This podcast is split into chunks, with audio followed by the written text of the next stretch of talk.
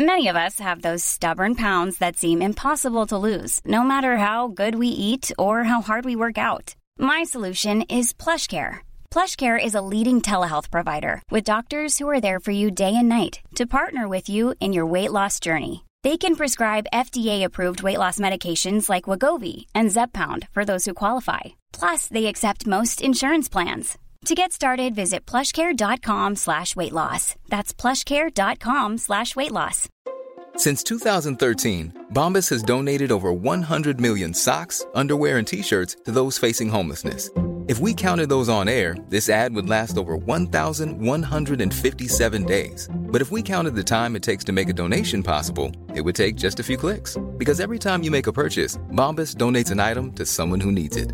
Go to bombas.com slash ACAST and use code ACAST for 20% off your first purchase. That's bombas.com slash ACAST, code ACAST. Millions of people have lost weight with personalized plans from Noom, like Evan, who can't stand salads and still lost 50 pounds. Salads, generally, for most people, are the easy button, right? For me, that wasn't an option. I never really was a salad guy. That's just not who I am. But Noom worked for me. Get your personalized plan today at Noom.com. Real Noom user compensated to provide their story. In four weeks, the typical Noom user can expect to lose one to two pounds per week. Individual results may vary.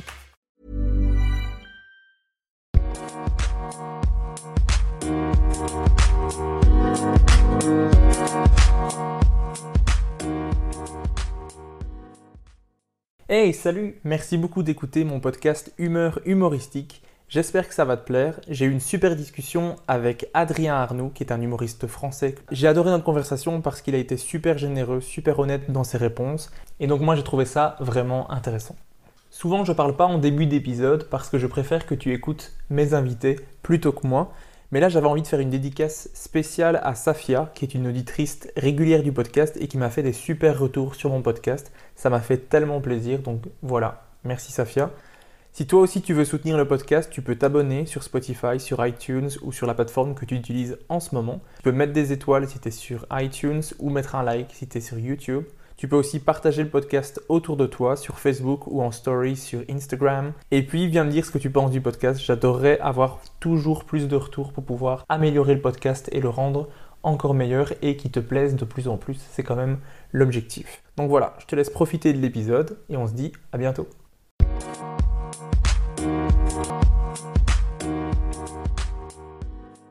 Alors bonjour et bienvenue dans ce nouvel épisode. Aujourd'hui je reçois un stand-upper français, le premier du podcast. Je reçois Adrien Arnoux. Comment ça va? Ça va et toi? Ça va super. Merci beaucoup d'avoir accepté de faire le podcast. Qu'est-ce que toi tu aimes dans tout ce qui est podcast? Je, je sais pas si c'est un truc euh, naturel ou pas. Je, je, pense que les gens en général aiment bien écouter des conversations quand ils sont tout seuls. Je pense que c'est un peu la même chose avec moi. Et pendant le confinement, bah justement, je pense que c'est là que ça commence à, à apprendre les podcasts, surtout en France, parce que bah, les gens sont tout seuls, ils s'emmerdent, et ils ont envie d'écouter une conversation. Donc, en tout cas, moi, c'est pour ça que j'écoute ça en général. Est-ce que toi, t'en consommes beaucoup? Ouais, principalement des podcasts anglo-saxons, histoire de me faire sortir un peu de ma vie, quoi. Mais oui, oui, bah, autant que j'écoute de la musique, j'écoute des podcasts, quoi. C'est genre 50-50 à ce stade. Mais en septembre, t'as toi-même commencé ton propre podcast qui s'appelle Laisse-moi finir. D'où elle est venue cette envie d'avoir ton propre podcast? Bah, ça faisait longtemps en fait. J'ai commencé à m'intéresser au stand-up en écoutant beaucoup de podcasts et euh, en écoutant des podcasts d'humoristes qui racontaient euh, comment ça fonctionnait. Et euh, j'ai toujours voulu le faire le mien, mais j'attendais de connaître assez de gens, avoir assez d'expérience et tout ça. Et il y a un moment où ça s'est apparu être le bon moment. Quoi. En général, je fonctionne assez comme ça. Genre, je fais les trucs quand ça m'apparaît à moi être le bon moment et pas quand, quand les gens me disent de le faire. Sinon, je l'aurais fait en 2014, mais tu sais, je connaissais personne. J'avais un an deux stand-up. Ça aurait pas été forcément très intéressant, je pense. Là, j'ai un peu plus de trucs à dire. Et comment tu décrirais ton podcast pour ceux qui ne l'ont jamais entendu C'est très très simple. Hein. Je l'ai appelé Laisse-moi finir parce que idéalement, faut que je me rappelle à moi de pas interrompre les gens parfois, tu vois.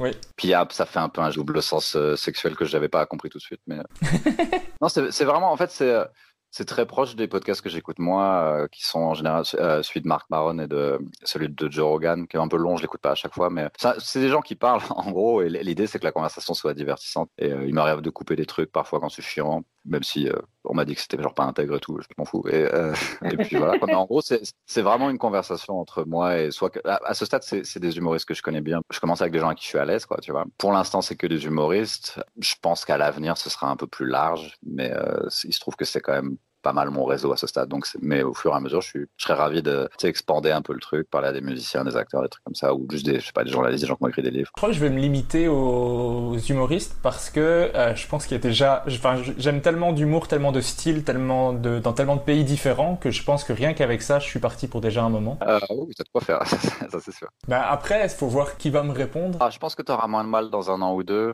Non, je, je pense que pour l'instant, euh, tu sais, euh, l'humour en France, il y a, y a, des podcasts, mais euh, des podcasts d'humour, il n'y en a pas un milliard, tu vois. Et euh, c'est, il y en a qui commencent à bien marcher, de Ken Kojandi ou de Semelia, par exemple. Mais c'est pas encore le gros truc que tout le monde écoute quand il s'intéresse à l'humour. Enfin, ça n'a pas encore pris à 100%, mais d'ici un an ou deux, je pense que les gens auront compris que c'est un média par lequel tu peux tu peux t'exprimer librement. Euh, il y a aussi beaucoup de gens qui font leur propre contenu et qui n'ont pas forcément envie d'apparaître ailleurs. Je pense que ça peut ça peut être le cas des fois. À ta place, je serais pas inquiet. Je pense qu'au fur et à mesure, euh, c'est toujours, pareil. Tu, commences avec euh, des, des, des, gens un peu accessibles, puis au fur et à mesure, tout le monde est un peu OP. Puis si ton podcast commence à marcher, tu vas voir que c'est arrivé à, à, à, un pote à moi. De, son podcast a commencé à marcher et, il commençait à avoir des, des, des agents d'humoristes qui l'appelaient pour hey, il aimerait bien faire le podcast et tout. Et pour lui, ça l'a un peu fait chier, ce que je peux comprendre. Parce que bah, si tu as envie de parler avec des gens en particulier, qu'il y a des gens que tu connais pas ou que tu pas, qui veulent absolument faire ton podcast, c'est dur de leur, de leur dire non poliment et tout. Mais euh, c'est une évolution. Ça fait combien de temps que tu fais ce podcast? Bah, J'ai commencé en janvier de l'année passée. C'est la deuxième saison en fait. Ouais. Non, je pense que plus tu vas en faire, plus les gens vont être. Euh, plus tu vas les contacter, plus ils vont voir qu'il y a des gens qui connaissent qui l'ont fait, et puis ça va faire boule de neige. J'espère bien, mais en tout cas, merci beaucoup toi d'avoir accepté de le faire. En France, j'ai juste eu euh, Tania Dutel, que tu as eu aussi dans ton podcast. Tous les autres t'ont pas, soit pas répondu, soit dit non? C'est généralement juste pas répondu. Des refus, j'en ai pas eu spécialement. C'est juste qu'ils ne le voient pas, en fait, je pense. Bah, tu sais, moi, je l'ai vu parce que je regarde mes, euh, ma boîte alternative, ma boîte aux lettres alternative sur Instagram, mais ça apparaît pas dans les messages principaux. Donc, euh, peut-être qu'ils l'ont même pas vu. Le, le, Québec est peut-être plus habitué à ça, ou je sais pas. C'est juste plus facile pour le moment. Ouais, c'est un peu particulier l'humour français. C'est aussi très basé sur. Euh, on ne sait pas exactement la même culture que, ce qui se passe au Québec. Et tu vois, les podcasts sur le stand-up, ça fait genre. dans dans la culture anglo-saxonne, ça fait une dizaine d'années que c'est un gros truc. Euh, ici, c'est encore assez récent. Euh, et puis, tu sais, moi, je te dis, une fois que les agents et les prods auront compris que c'est un, biais pour, euh, pour, pour s'exprimer, ils, vont, ils vont tous demander même à aller faire ces podcasts, je pense. J'espère ne pas devoir refuser après des gens. Ça pourrait t'arriver, hein. on en rigole maintenant, mais d'ici un an ou deux, c'est jamais. On en reparlera d'ici un an ou deux, où je vais devoir refuser des gens qui, qui me font juste pas rire. Je sais pas s'il y a des humoristes que tu ne veux pas? Bah si, ça arrive, tu sais, il y a des... Moi, j'essaie vraiment d'avoir que des gens qui, qui, me font rire, parce que je trouve ça beaucoup plus intéressant de parler à quelqu'un que j'aime ce qu'il fait, parce que sinon je trouve ça un petit peu euh, malhonnête, un peu comme ça, de dire « Ah, et donc tu fais de l'humour, c'est bien. Ouais. » Du coup, tu es au courant maintenant que j'apprécie ton travail. Ah, c'est gentil. Sinon, tu ne serais pas là. Mais toi, dans cette situation actuelle, donc de confinement, peut-être de troisième confinement en France, c'est dans les discussions. Comment est-ce que tu vis tout ça, toi, l'absence de la scène, tout ça? Est-ce que ça va? C'est troisième confinement pour un humoriste, troisième confinement, euh, tu sais, comme il n'y a rien à faire dehors, euh, déjà, ça change pas grand chose. Pour moi, la limite, c'est mieux parce que ça, les trucs ferment plus tard, ça ferme à 18h, on a, on a un couvre-feu. S'il y a un reconfinement, ce sera il y aura plus de couvre-feu, on pourra aller faire les courses à 20h si on a envie. Non, le premier confinement, j'avais vraiment besoin d'une pause parce que ça faisait genre, euh, je sais pas, 7-8 ans que j'étais non-stop et j'en avais un peu marre. Mais euh, là, je commence à m'ennuyer un petit peu. C'est bon, j'ai eu ma pause. Euh, mais bon, on, s'occupe comme on peut. Le, fait est que c'est indéniable que dès que cette pandémie sera terminée, les gens seront ravis de retourner dans les salles. Et, on, l'a même constaté après le premier déconfinement que c'était pas si difficile de remplir. La, plupart des clubs étaient remplis entre, on va dire, je sais pas, septembre et ouais, septembre, octobre, c'était, c'était deux bons mois. Il y a eu, eu... Bah, c'est peut-être pour ça qu'on a dû reconfiner.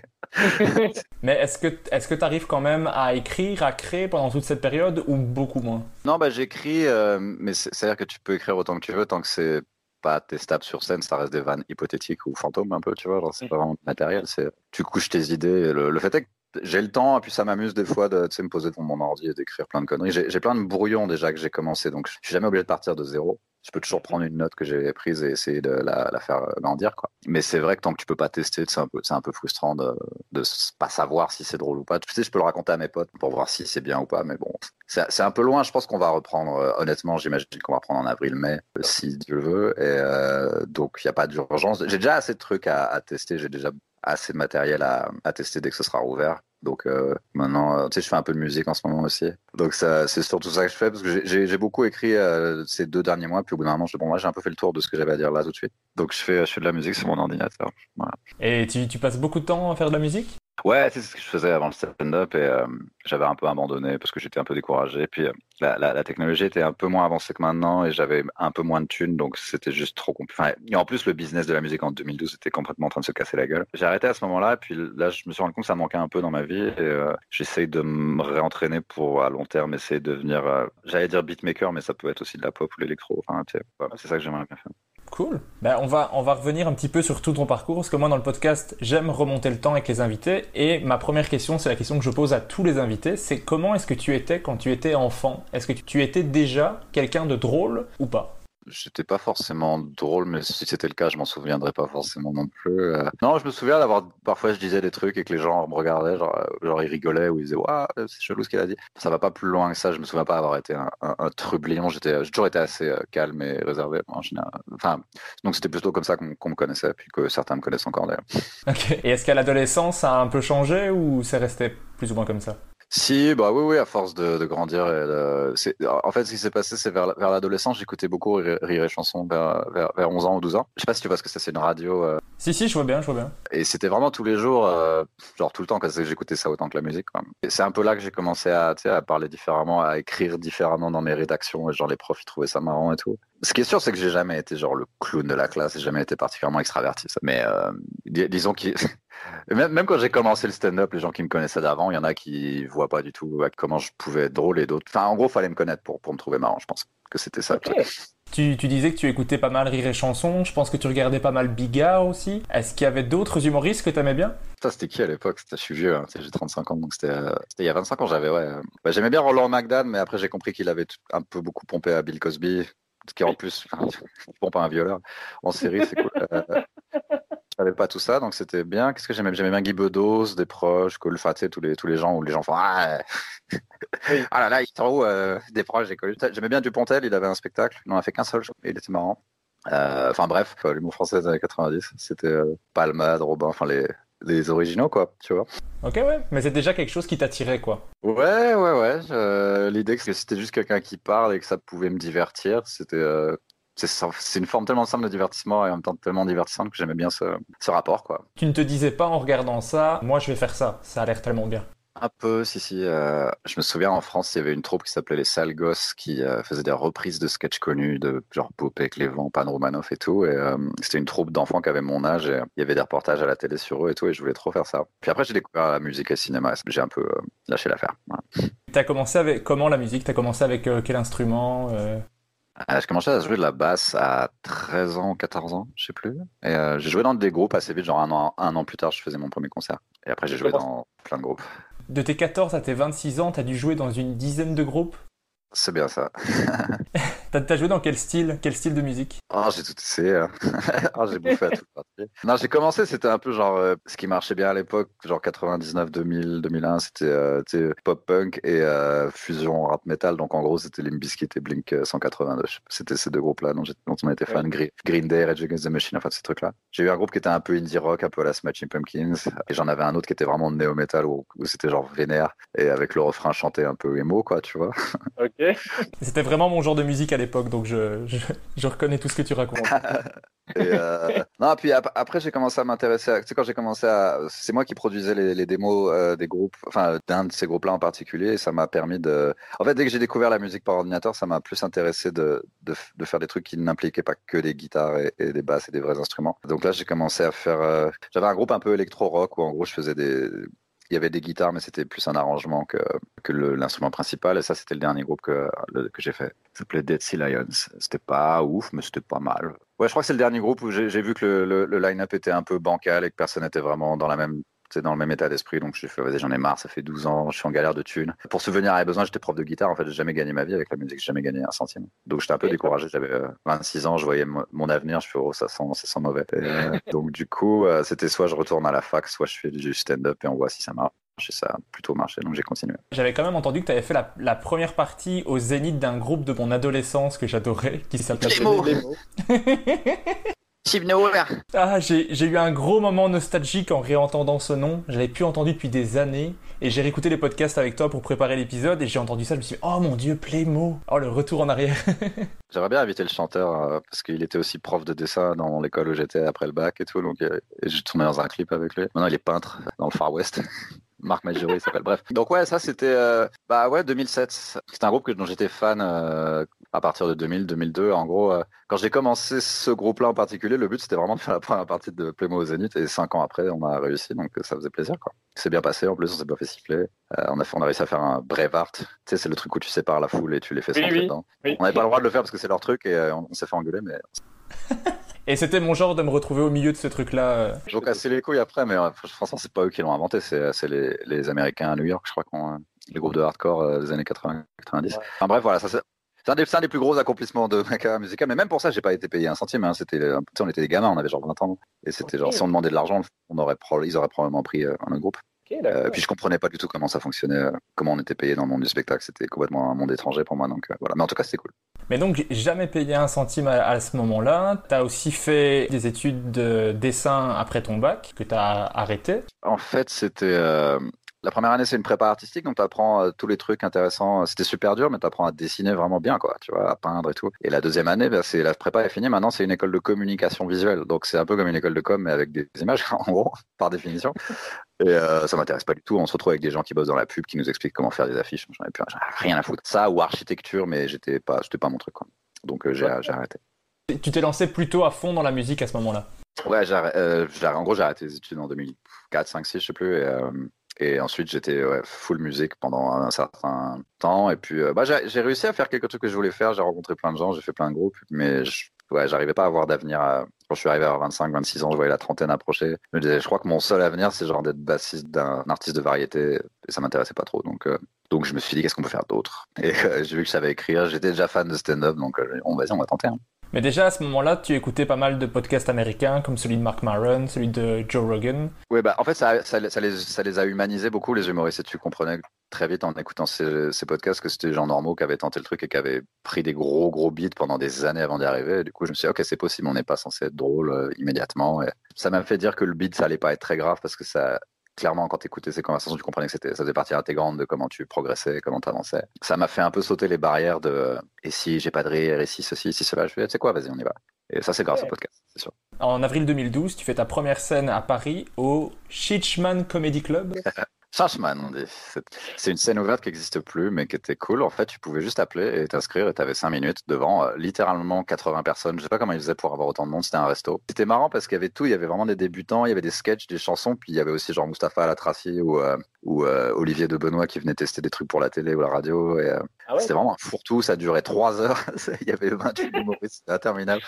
Et il y avait, c'était une, une dame d'un certain âge qui s'appelait France, qui est toujours- parmi nous, il me semble, Françoise Deldy, qui, euh, quand tu dépassais tes 5 minutes, elle, elle, te, elle sonnait une petite cloche. Cling, cling, cling, comme ça. J'ai fait mon premier passage et quand je suis sorti de scène, elle m'a pris le bras, elle m'a dit c'était marrant. Moi, je fais ok, vas-y, cool. J'avais eu trois rires, mais j'étais content. Et tu parlais de quoi? Tu te rappelles? Franchement, à peu près la même chose que maintenant, mais en nul. hein, en vrai. Je me souviens, bah, pas, pas maintenant, maintenant, mais tout- la plupart des sketchs que j'ai sur Internet, il y avait une version à chier de ça euh, deux, trois ans avant que je faisais euh, quand je commençais, où en gros, au lieu d'avoir les vannes, j'ai juste les faits comme si c'était censé être juste drôle, les faits, quoi. Alors qu'en fait, il faut un travail d'écriture, écrire des vannes et tout. Euh, et ça, j'ai fini par comprendre. C'est quand, au bout de quelques fours, j'ai fait, bon, il faut des blagues. J'ai même entendu que pour ta deuxième scène, limite, tu cherchais à avoir le beat que tu n'avais pas eu à la première. Bon, c'était un peu inconscient, hein. C'était, euh, j'aurais pas forcément pu l'éviter. Mais je savais que c'était bien en sortant de scène. Je me dis bon bah euh, au moins je sais ce que ça fait quoi. Parce que je savais que c'était imminent, donc euh, à ce moment-là autant autant tu vois y aller direct quoi. Comment est-ce que tu les vis maintenant? Bah, c'est plus vraiment le même genre de beat. Avant un beat c'était vraiment un silence, tu sais. Le malaise, moi qui suis mal à l'aise, bouche pâteuse. Enfin je sais pas, tu fais du stand-up il me semble. Hein Oui, oui, je fais du stand-up aussi, mais moi, je, je, je- déteste tout le, temps- tout le temps ça. Moi, ça n'a pas beaucoup changé le, le rapport au beat. Je dis pas que j'aime ça maintenant, hein. j'ai juste que la, la probabilité ait, euh, que je fasse un passage et qu'il y ait zéro rire, elle est assez faible. Ça peut arriver, mettons, je sais pas, une ou deux fois par an, ce qu'on appelle un tunnel, genre vraiment rien, et tu sais pas pourquoi. Ça arrive. Mais la plupart du temps, c'est plus un truc un peu médiocre où tu fais, c'était nul, je me suis fait chier, mais c'était pas embarrassant, quoi. Genre, les, les- les gens n'évitent pas ton regard à la fin, mais c'était genre, c'est pas très fun quoi. Mais donc tu maintenant tu arrives relativement serein sur scène, tu as toujours un stress? Euh, C'est plus la même anxiété. Il y a... Puis ça dépend aussi de quel, euh, tu sais, quel, quel est l'enjeu et dans quelle humeur je suis ce jour-là. Il y a qui dans la salle. C'est plein de choses. cinq premières années, j'avais limite des douleurs cardiaques et tout. je me reconnais là-dedans. je prenais pas forcément soin de moi non plus, mais je, je ne prends, j'ai pas vraiment changé mes habitudes et, je n'ai plus ces douleurs cardiaques. Mais c'était vraiment le, la, minute avant de monter sur scène où il y avait un espèce de, de, rythme de cœur qui battait vraiment trop trop vite quoi. En gros, j'ai toujours été un mec un peu anxieux et je pense que à force à force de me jeter au feu comme ça, ça a un peu tué une forme d'anxiété que j'avais. Mais non, il y a toujours un côté. C'est pas le stress, c'est juste, bah, j'espère que ça va bien se passer, quoi. Moi, ça va beaucoup mieux qu'avant, ça c'est sûr, force d'en faire, mais je suis toujours en panique avant de monter sur scène et les gens qui sont trop à l'aise m'énervent. Souvent, je m'isole parce que sinon tout le monde m'énerve. Parce qu'il y a des gens beaucoup trop à l'aise, ils vont faire une scène, il y en a qui me disent, ils passent devant moi, ils font, ah, je sais pas ce que je vais faire ce soir, je fais, ah, ah, ah ne me parle pas, je, suis après. Qu'est-ce que je vais leur raconter à ces connards? Moi, c'est impossible de pas savoir ce que je vais faire. Puis, il faut bien comprendre que quand il dit ça, c'est pas vrai. Enfin, c'est euh, quand il dit ça, ça veut dire quelle blague choisir ce soir. Ça veut pas dire euh, j'ai rien, euh, j'ai rien quoi. Moi, quand je dis qu'est-ce que je vais dire, c'est qu'est-ce que je vais piocher dans mon, dans mon sac à blagues, tu vois. Pour le moment, je suis pas encore assez à l'aise pour me dire qu'est-ce que je vais faire le soir même. Souvent, c'est préparé d'avant. Je sais, genre, le matin, ce que je vais faire pour le soir, quoi. Et je vais pas bouger de là. Bah, tu peux arriver à un stade où si tu as un passage qui est assez solide, le stress, il s'en va. faut qu'il revienne avec des nouvelles blagues, mais tu peux, tu peux t'offrir quelques, Parfois, quand tu as un passage qui marche bien, c'est pas mal de le faire, tu sais, 3-4 mois, juste ça, pour pouvoir apprendre tout ce qui n'est pas le texte, en ayant mhm. confiance dans le texte quand tu sais qu'il marche. Et là, tu as un peu moins de stress, parce que tu sais que les vannes, elles sont censées marcher, elles ont marché à chaque fois, donc c'est plus, euh, ok, comment on travaille vraiment l'interprétation et, le fait d'être vraiment là et de regarder les gens et tout. Et tu as moins le stress, euh, tu le retrouves, le stress, ça va avec des nouvelles blagues, euh, ou, là, je vais retrouver le stress quand je vais remonter sur scène au bout de 6 mois d'abstinence. C'est aussi une histoire d'habitude. Hein. Tout ce qui fait très peur quand tu vois des gens qui escaladent l'Everest ou qui font des, trucs de ouf, les Yamakasi. C'est des gens, en fait, c'est tout que des trucs qui font peur au début, puis au, au final, au, fur et à mesure, tu t'habitues. Quand ça se passe bien, ça va, mais vraiment, avant de monter sur scène, c'est pour le moment toujours une, un petit peu une peur panique de mais pourquoi je suis là? Je suis sûr que si le, le présentateur vient me demander à ce moment-là, est-ce que tu passes? Je lui dis non, mais j'ai trop envie de monter en vrai, mais à ce moment-là, non. Ça m'arrive encore, mais des fois je stresse parce que peut-être le mec d'avant il est en train de cartonner. Je me dis putain, faut, faut, que, je maintienne ce niveau. C'est important de pas associer ton, estime de toi et ton succès sur scène trop parce que après euh, ça veut dire que ta santé mentale est dépendante des rires des autres. c'est il y a un risque là-dedans, je pense. Ouais, c'est pas conseillé. Quand tu commences à faire du stand-up, tu en parallèle tu donnes des cours de guitare euh, à des gosses riches dans le 16e, d'après tes propres dires. Oh, S'il y en a qui écoutent, je veux pas qu'ils se sentent insultés. Il y avait aussi des gens euh, de, classe normale ou moyenne, on va dire. Mais oui, c'était beaucoup euh, des, fils de patrons. Euh, mais mais c'était sympa. Hein, c'est pas c'est pas des connards. Juste, ils sont pas toujours conscients de leurs privilèges, mais c'est des humains polis. Et ouais, j'ai fait ça. bah ça, j'ai commencé en 2000 je crois, puis j'ai arrêté en 2015. Et il y a eu trois ans de parallèle où je faisais des cours et du stand-up. C'était stressant parce que je bidais en stand-up et je galérais avec les cours. Mais euh, j'avais décidé que j'y croyais, donc euh, quand tu as décidé que tu vas quelque part, tu vas, tu poses plus la question. Quoi. Mais grâce à cette expérience de, des cours privés, tu as fait un sketch que j'adore avec les cours privés. cette partie où tu expliques que les parents te, te laissaient aller dans leur chambre et qu'ils savaient pas du tout ce que tu faisais. J'adore ce, j'adore ce sketch. Des fois, je me retrouvais alors, il faut que tu mettes tes doigts là, il faut que tu appuies plus fort. Et je me dis, non, avec ma voix en plus et tout. ça sonne creepy, quoi. J'adore ce sketch, j'en profite pour te le dire au passage. Merci à toi. C'est le podcast du compliment, hein, donc si t'es pas à l'aise avec les compliments, faut me le dire directement. podcast où quelqu'un m'appelle et genre, euh, c'est le podcast du, pas compliment. Je fais, ah, t'es vraiment pas drôle, explique-nous pourquoi. Personne n'a essayé ça encore. On lance le concept si quelqu'un le veut. Euh, je lui repasserai tous les humoristes que je ne veux pas recevoir, je, je, lui enverrai. Euh, j'ai entendu dans ton podcast que les deux, trois premières années, c'était quand même assez compliqué d'avoir des plateaux plutôt corrects, parce qu'à l'époque, il y avait quand même beaucoup moins de scènes et c'était moins répandu. Tu jouais parfois dans des conditions pas terribles faisais des spectacles, qui, il, y en a, il y en a qui, enfin j'en fais encore des, spectacles comme ça, mais il y avait que ça. Euh, il n'y avait pas les comédie clubs. En ce moment, à Paris, il y a genre quatre comédie clubs qui ont ouvert juste avant le Covid. bon timing. Et une fois que ce sera ouvert, ce sera, enfin c'est quand même cool quoi. Et, euh, non, à l'époque, euh, il y avait.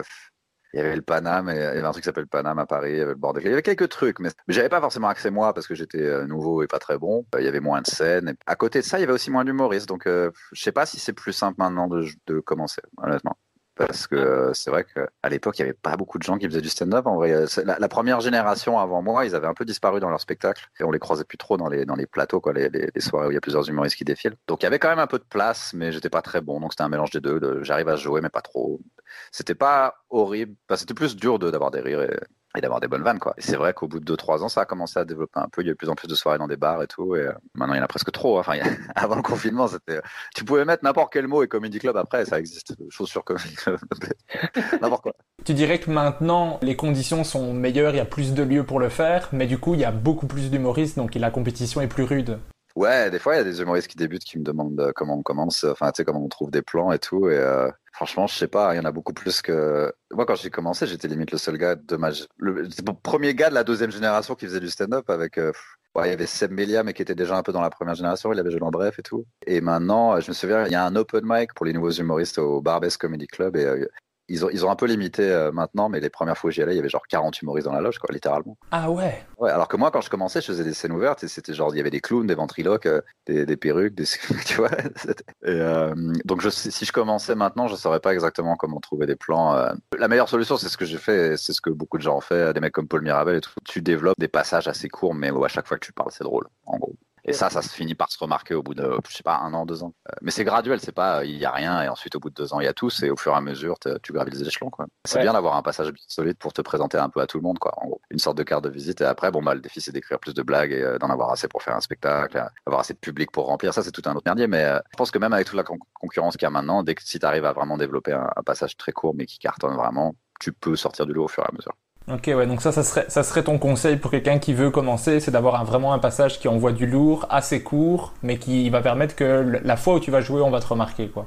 Ouais, puis ça te permet d'être invité un peu partout et de rencontrer tout le monde. À partir de là, bon, au bout d'un moment, ils vont en avoir marre de ton sketch, donc il faut trouver d'autres vannes. Mais c'est une, une bonne introduction, je pense. Qu'est-ce qu'on peut retirer d'une scène pour que ça devienne une galère? Tu sais, il y, y a, beaucoup de soirées à Paris euh, où on m'invite pour faire la première parce que genre je suis à l'intermédiaire ou pas trop connu et accessible, tu vois. Donc, euh, il y a quand même des gens qui me connaissent vite fait, tu vois. Donc, on m'appelle beaucoup pour faire les premières. Et en fait, c'est toujours mal foutu, les, les premières. C'est, euh, mhm. euh, les gens, ils sont pas tous dans la même direction. Il y a, y a le bar qui fonctionne, il y a des portes pas fermées, ça fait du bruit, c'est le bordel. Au bout de deux, trois sessions, tu finis par expliquer les détails. C'est un peu un feng shui. C'est très simple. Il faut qu'il y ait pas trop de bruit autour. Il faut que les gens regardent dans la même direction, que le micro fonctionne, que le présentateur insulte pas les gens direct parce qu'il a peur. Après, c'est parti. Ça peut être n'importe où. Mais il peut y avoir une bonne ambiance dans, une salle de merde si c'est s'il y a quelques détails euh, de régler quoi. Le, micro est-ce que tout le monde regarde dans la même direction? Est-ce que tout le monde est là pour voir du stand-up? Parce, que, des fois tu t'installes euh, et puis les gens en fait ils étaient venus boire un coup discuter puis il y a un spectacle qui commence et ils sont vénères tu vois. Donc c'est plus des histoires d'organisation il faut juste organiser ça euh, avec du bon sens qui n'est pas toujours le cas. Mais du coup je fais la première je leur dis voilà les trucs qui vont pas puis au final ils changent et puis ça devient une bonne soirée en général. Puis c'est pas que moi qui fais ça aussi beaucoup d'humoristes qui connaissent bien les plateaux savent ce qu'est un bon plateau et ce qu'est un mauvais au moins qu'il y ait un micro, le public qui regarde dans la direction de celui qui fait les blagues, c'est quand même la base. Ouais, enfin, idéalement que ce soit pas des gens qui étaient rabattus dans la rue.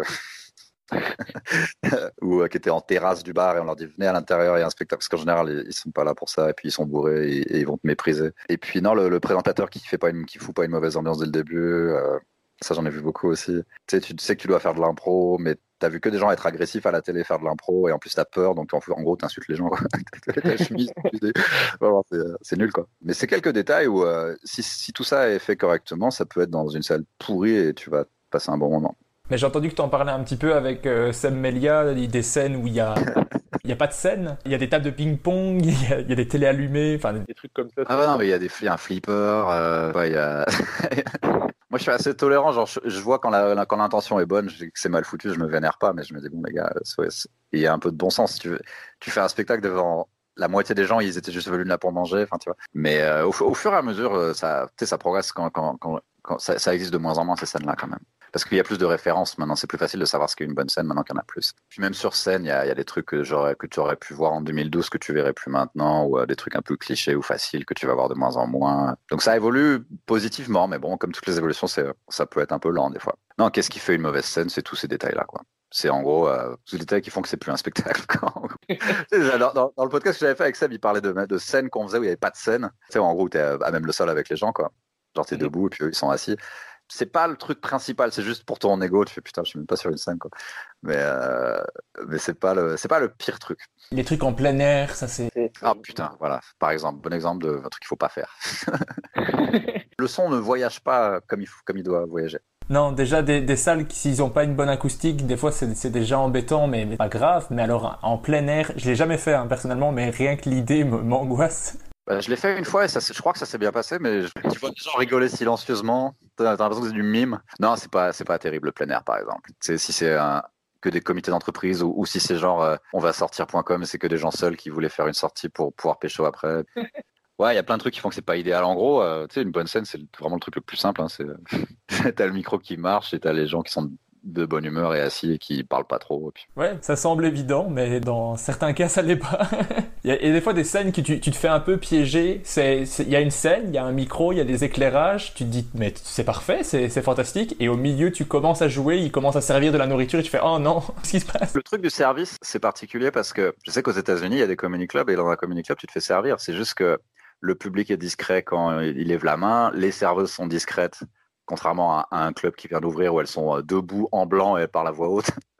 il y a aussi moyen de faire ça correctement, tu vois. Au Kings of Comedy Club à Bruxelles, tu sais commander, mais il y a tout un système où, qui est expliqué pour que ça se fasse euh, silencieusement. Tu lèves la main, le serveur il arrive, il est discret, tu le vois même pas. Le public est habitué à voir ça, alors qu'en France c'est nouveau ce truc-là. Et donc en fait, le public est hyper distrait dès qu'il y a une serveuse, alors qu'ils sont censés euh, l'ignorer en fait. Au fur et à mesure, ils vont peut-être comprendre que, que oui, c'est normal qu'il y ait des frites qui arrivent sur une table. C'est pas une raison pour plus m'écouter, bordel de merde. Mais au fur et à mesure, tu fais de plus en plus de scènes et de moins en moins de cours privés. Et après deux ans et demi de stand-up, tu fais ton premier festival de Montreux. Comment ça s'est passé pour toi, le premier festival à Montreux? C'était cool, euh, d'autant plus que quand je suis arrivé là-bas, je me sentais complètement à côté de la plaque. J'avais l'impression d'avoir gagné un concours sur Internet. Euh, personne savait qui j'étais, je connaissais personne. Et en plus, euh, j'avais jamais confronté vraiment mes blagues à un milieu genre professionnel, quoi. Donc c'était vraiment, on va voir ce que ça donne. Et quand j'ai vu que j'ai aussi bien marché que tout le monde et que tout le monde m'a fait des compliments, j'ai fait ok cool. C'est flippant la première fois parce que je, je fais ok, faut que ça marche, faut que je sois validé par genre l'industrie quoi. Euh, ça s'est bien passé, j'étais content. J'étais hyper stressé. Euh, que c'était Verino qui présentait, il, il m'a rassuré. T'inquiète pas, ça va bien se passer. J'ai vu tes blagues répète, elles sont bien. Puis effectivement, c'est bien passé. Ce qui est un peu embarrassant, c'est que c'est mes, mes premières vannes au bout de ouais, un an et demi, je sais pas quoi. Et, et, et bah, ça va être sur Internet même euh, après que je serai mort. il, y a, il y a deux passages sur Internet, mais je crois que c'est 2015 et 2016. Je sais pas si c'était déjà celui, le premier, je sais pas. Non, il y a 2014, c'est celui qui s'appelle Acheter du porno sur Internet. Et celui-là, c'est le premier. Et euh, bah, j'avais 26 ans, c'était, j'avais, j'étais très nouveau dans le stand-up, donc je sais que plus je vais, plus les années vont passer, plus je vais regarder ça et faire, ah putain la honte. Mais le sketch est bon, moi je l'ai bien aimé. Merci. Non, c'était plus ma, ma performance qui était, euh, genre c'est dur de masquer ton stress quand t'es stressé au début. Deux ans après, j'ai fait le Jamel Comedy Club et j'étais encore hyper stressé. J'ai eu beaucoup de mal à m'habituer. Encore maintenant, j'ai un peu de mal à m'habituer à quand il y a des caméras. J'ai l'impression d'être jamais aussi bon que quand il n'y en a pas. Quoi. Ça n'a pas l'air de gêner les gens. Donc, euh. Ça se ressent pas spécialement que t'es stressé. Enfin, au Jamel, moi je l'ai trouvé bon. Je regarde ma vidéo du Jamel, merci, mais ça plaisir. mais euh, non, je regarde ma vidéo du Comedy Club, euh, tu sais, je transpire, j'ai des couacs dans la voix, je parle trop vite, euh, je surjoue tout. C'est bon, j'étais en, situation d'extrême vulnérabilité parce que c'était pas des très bonnes conditions, donc j'étais peut-être obligé d'être comme ça. On m'écoutait même pas, tu vois. Mais c'est normal dans, le contexte d'un tournage, t'es un peu moins naturel que, quand il n'y a pas de caméra. Je pense qu'au fur et à mesure, faut s'habituer un peu, quoi. Ah mais je trouve que ça, ça se ressent pas. Moi je pense que c'était un, bon passage du Jamel Comedy Club parce que je trouve que c'est dans les, dans les meilleurs passages de la saison. Ah merci beaucoup. Apparemment ce n'est que ma perception, mais euh... et c'est vrai que je me reconnais pas trop quoi. Et, euh... Mais c'est peut-être normal. C'est peut-être moi mon problème d'identité. mais moi ce que ce que j'aime bien dans, dans, tes passages, dans ceux de Montreux et dans ceux du Jamel, c'est que tu as souvent des sujets que je me dis bah on va encore parler d'un sujet euh, classique. Genre tu vas faire une blague sur Trump. Je, je, moi je me dis d'avance ah encore une blague sur Trump, mais elle est bonne. Tu vois ce que je veux dire? T'as as un bon angle, ce qui fait que tu dis ah merde, il m'a surpris avec un sujet euh, que je pensais qu'elle est nulle. Tu vois ce que je veux dire? C'est pas important les sujets en fait. Ça peut être euh, attrayant un mec qui lance sur un sujet que personne n'a vraiment trop traité, et puis c'est ah putain cool, il parle de ça. Mais en vrai, il n'y a pas vraiment de mauvais sujets. À partir, il y a que des vannes qui ont été faites un milliard de fois. Et si tu trouves sur, dans ce sujet-là des trucs qui n'ont pas encore été dit, bah vas-y. Je dirais ta force dans les sketchs que j'ai vus, selon ma petite analyse à moi, c'est l'angle qui est choisi que je trouve super intéressant et qui, qui m'éclate. Comme euh, la blague sur Trump, elle me fait trop rire. Là, ce sera, c'est vraiment pour ceux qui ont vu toutes les vidéos. C'est un appel au secours cette vanne. Hein. J'étais, j'avais très mal à cette époque-là, mais euh, j'essaie de le dire. Mais ça fait que si un jour euh, on, m'assassine et on fait passer ça pour un suicide, on, pourra regarder cette blague. Enfin, vous voyez, il l'a dit. Mais moi, c'est ça que j'aime bien. Il y a quelque chose qui était pas bien et on t'en fait une super blague. C'est tout ce que j'aime dans le stand-up. c'est l'intérêt pour moi, hein, honnêtement. Euh, là, j'ai écrit aussi des trucs que j'ai pas encore testés sur la dépression, la thérapie, les médicaments. Hein. C'est dark. Bon, euh, bah, l'idée c'est qu'il y a une vanne. De toute façon, s'il n'y a pas de rire, je vais pas la garder. C'est ça qui est génial d'arriver, de, prendre un sujet qui est dur et même quelque chose qui nous a fait du mal dans le passé, d'arriver à en faire quelque chose de drôle. Moi, je trouve ça à chaque fois génial et en plus, comme c'est ultra honnête, bah, c'est tout ce que j'aime. Ouais. Le passage dont tu parles, il est... je, me souviens quand euh, je l'ai tourné, c'était euh, Ma grand-mère raciste, ça s'appelle sur YouTube. Et, c'était Montreux 2016. Et je l'ai tourné en 2016 et ils l'ont sorti sur YouTube en 2017. Et quand je l'ai revu, j'ai fait putain, c'est dark. Déjà, ça s'appelle Ma grand-mère raciste, c'est clickbait de ouf parce que je parle, je fais trois minutes sur Daesh et les attentats. mais c'est trois bonnes minutes sur les attentats. C'est un sujet qui a été vachement exploité et je trouve que tu, tu l'exploites bien parce que ton angle est intéressant. Encore une fois. Thanks. C'est vrai que l'accumulation, je fais putain, c'est hyper. le suicide, euh, ma grand-mère, elle est noire et. et ensuite, direct, mes boules. J'étais assez surpris en le revoyant parce que j'avais un peu oublié ces blagues-là. Mais c'est vrai, putain, c'est dark. En plus, la lumière est dark. Ça, on dirait un film de David Fincher et tout. il n'y a pas eu d'étalonnage. Il n'y a pas eu de montage en mode il y a des silences et tout. Mais bon, c'est euh, les gens m'ont beaucoup félicité sur ce passage, euh, donc ça fait plaisir. Bah, je, continue à, le faire. Moi, j'ai beaucoup aimé ce passage. c'est euh, plus, j'ai de compliments, plus ça fait plaisir. Il se passe rien d'autre dans ma vie. Ça me va. Bah, je continue à en faire, ça marche. Mais tu abordes beaucoup de sujets différents dans, dans tes sketchs. Tu abordes l'homophobie, la religion, la pornographie, le racisme et aussi même des trucs de la vie de tous les jours. Est-ce que c'est parfois tendu d'aborder ces sujets-là avec certains publics? Bah non, hein. en vrai. Mais euh, je sais, qu'il y a plein de, plein de collègues qui ont l'impression qu'on peut plus rien dire et tout. Et euh, bah, au bout d'un moment, moi, ce que j'ai à leur réponse, c'est bah, peut-être que je suis hyper consensuel. Qu'est-ce que je te dis J'ai jamais eu vraiment de problème avec des vannes ou avec des sujets personnellement. Euh, périodiquement sur une soirée où ce soir-là, ils voulaient pas entendre parler de ça et tout, mais j'ai jamais senti ce dont tout le monde se plaint. Quoi. C'est aussi parce que je dis pas de trucs que je peux pas justifier à 100%. Si tu fais des vannes qui sont en mode je dis ça, c'est horrible, mais non, je rigole, bah c'est un peu plus difficile de de défendre ou justifier. Et puis c'est aussi peut-être parce que je suis pas connu, j'ai pas encore eu de problème.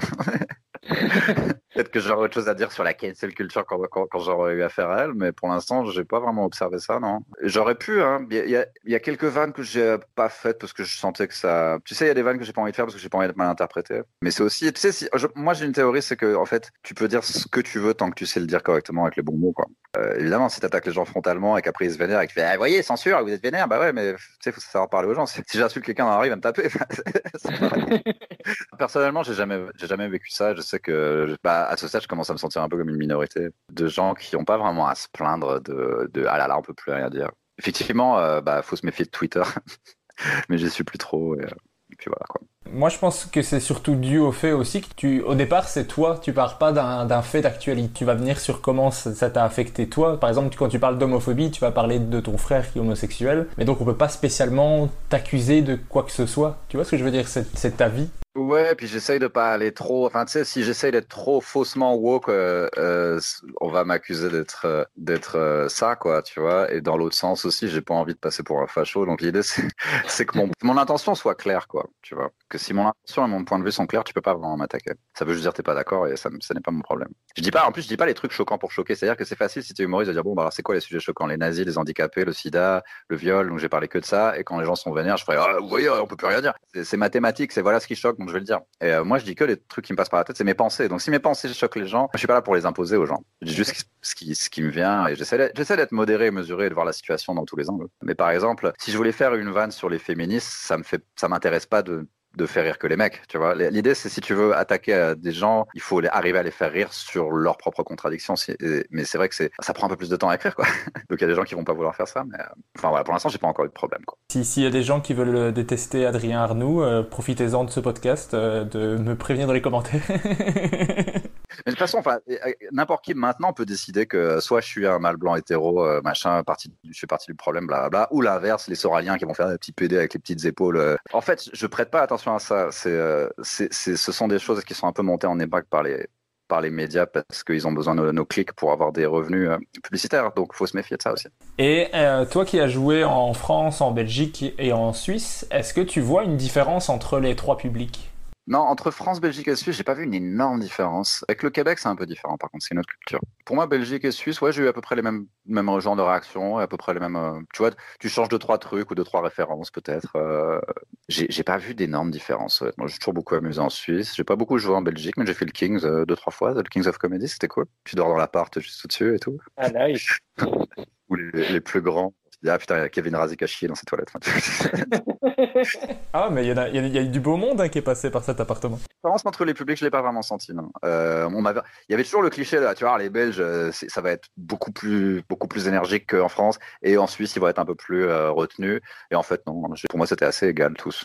Ça dépend, moi, j'ai j'ai entendu un petit peu tout. Il y en a qui trouvent le, parfois le public français un peu plus froid, où il faut, il faut plus les convaincre. Si t'es à Paris, il y a beaucoup de spectacles, donc ils sont peut-être un peu plus blasés que euh, dans des, endroits où il y en a moins. Mais c'est même pas forcément vrai, ça, parce que tu arrives dans des endroits un peu reculés où ils te regardent un peu comme Ah, t'es pas de chez nous, on va te juger. Donc je pense que c'est si vraiment il y avait une différence, il y aurait peut-être un truc de jugement en France.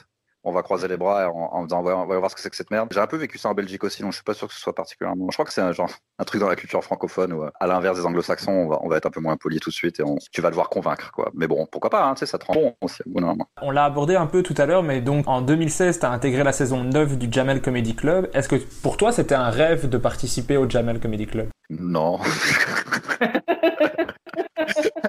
non, ça fait plaisir. Ça fait, ça fait très plaisir d'arriver là. Tu te dis, bon, bah cool, je, voyais ça à la télé, maintenant je, je suis invité. Mais non, c'était pas du tout un, un rêve, c'était un, but de pouvoir être invité à ce genre d'émission. C'est un signe que t'es accepté que t'es pas trop nul, quoi, tu vois. Et je fais, bon, cool. en plus, ça fait plaisir parce que bah, les gens vont te voir, donc euh, voilà. Donc tout ça, c'était cool. C'est pas, enfin, je, suis pas sur le Jamel Comic Club, mais le fait de dire que c'était un rêve, non, pas, pas vraiment, non.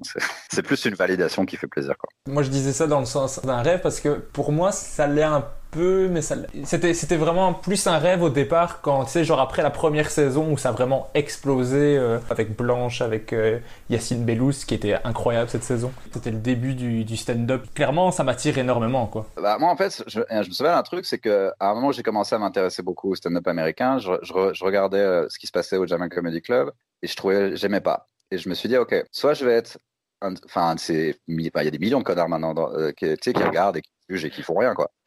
En gros, les mecs, bah, moi, moi, à sa place, j'aurais dit ça, mais tu le dis pas et tu fais pas ça, donc pourquoi tu parles? Soit j'allais être ce gars-là, soit j'allais essayer de contribuer posi- positivement et à me dire, bon, bah, si t'aimes pas, bah, fais, fais mieux. Et euh, c'était un peu un défi que je me suis donné à ce moment-là. Donc ça faisait plaisir de me dire, bon, bah voilà, I'm Sandra, and I'm just the professional your small business was looking for. But you didn't hire me because you didn't use LinkedIn jobs. LinkedIn has professionals you can't find anywhere else, including those who aren't actively looking for a new job but might be open to the perfect role, like me. In a given month, over 70% of LinkedIn users don't visit other leading job sites. So if you're not looking on LinkedIn, you'll miss out on great candidates like Sandra. Start hiring professionals like a professional. Post your free job on linkedin.com/people slash people today. Nice. What you're hearing are the sounds of people everywhere putting on Bombas socks, underwear, and t-shirts made from absurdly soft materials that feel like plush clouds. Yeah, that plush. And the best part? For every item you purchase, Bombas donates another to someone facing homelessness. Bombas. Big comfort for everyone. Go to bombas.com slash ACAST and use code ACAST for 20% off your first purchase. That's bombas.com slash ACAST. Code ACAST. Forcément fait mieux que ces gens-là, mais au moins j'arrivais dans, ce- j'ai réussi à arriver dans cette émission. Quoi.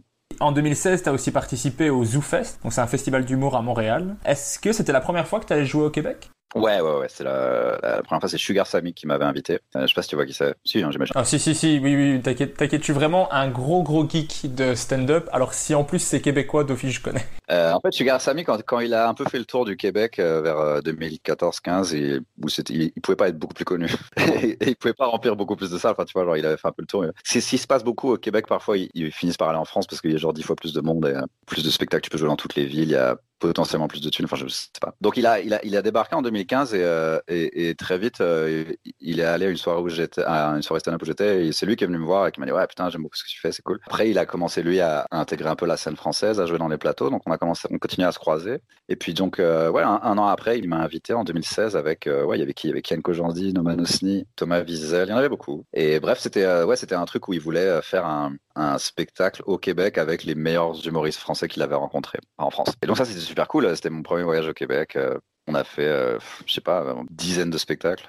Euh, c'est fini à l'Olympia de Montréal, gros gros carton et tout. Ah ouais, quand même. Ouais ouais, puis euh, puis j'y suis retourné hein, l'année d'après, l'année deux ans encore après. Là, je comptais y retourner avant le Covid pour y passer deux trois mois et voir si euh, s'il y a quelque chose à exploiter là-bas. Puis juste même pour être près de quelque chose qui se rapproche vraiment du vrai stand-up que j'aime quoi. Donc ouais, c'était vraiment cool et, j'y retourne dès que possible. Je fais des potes et tout.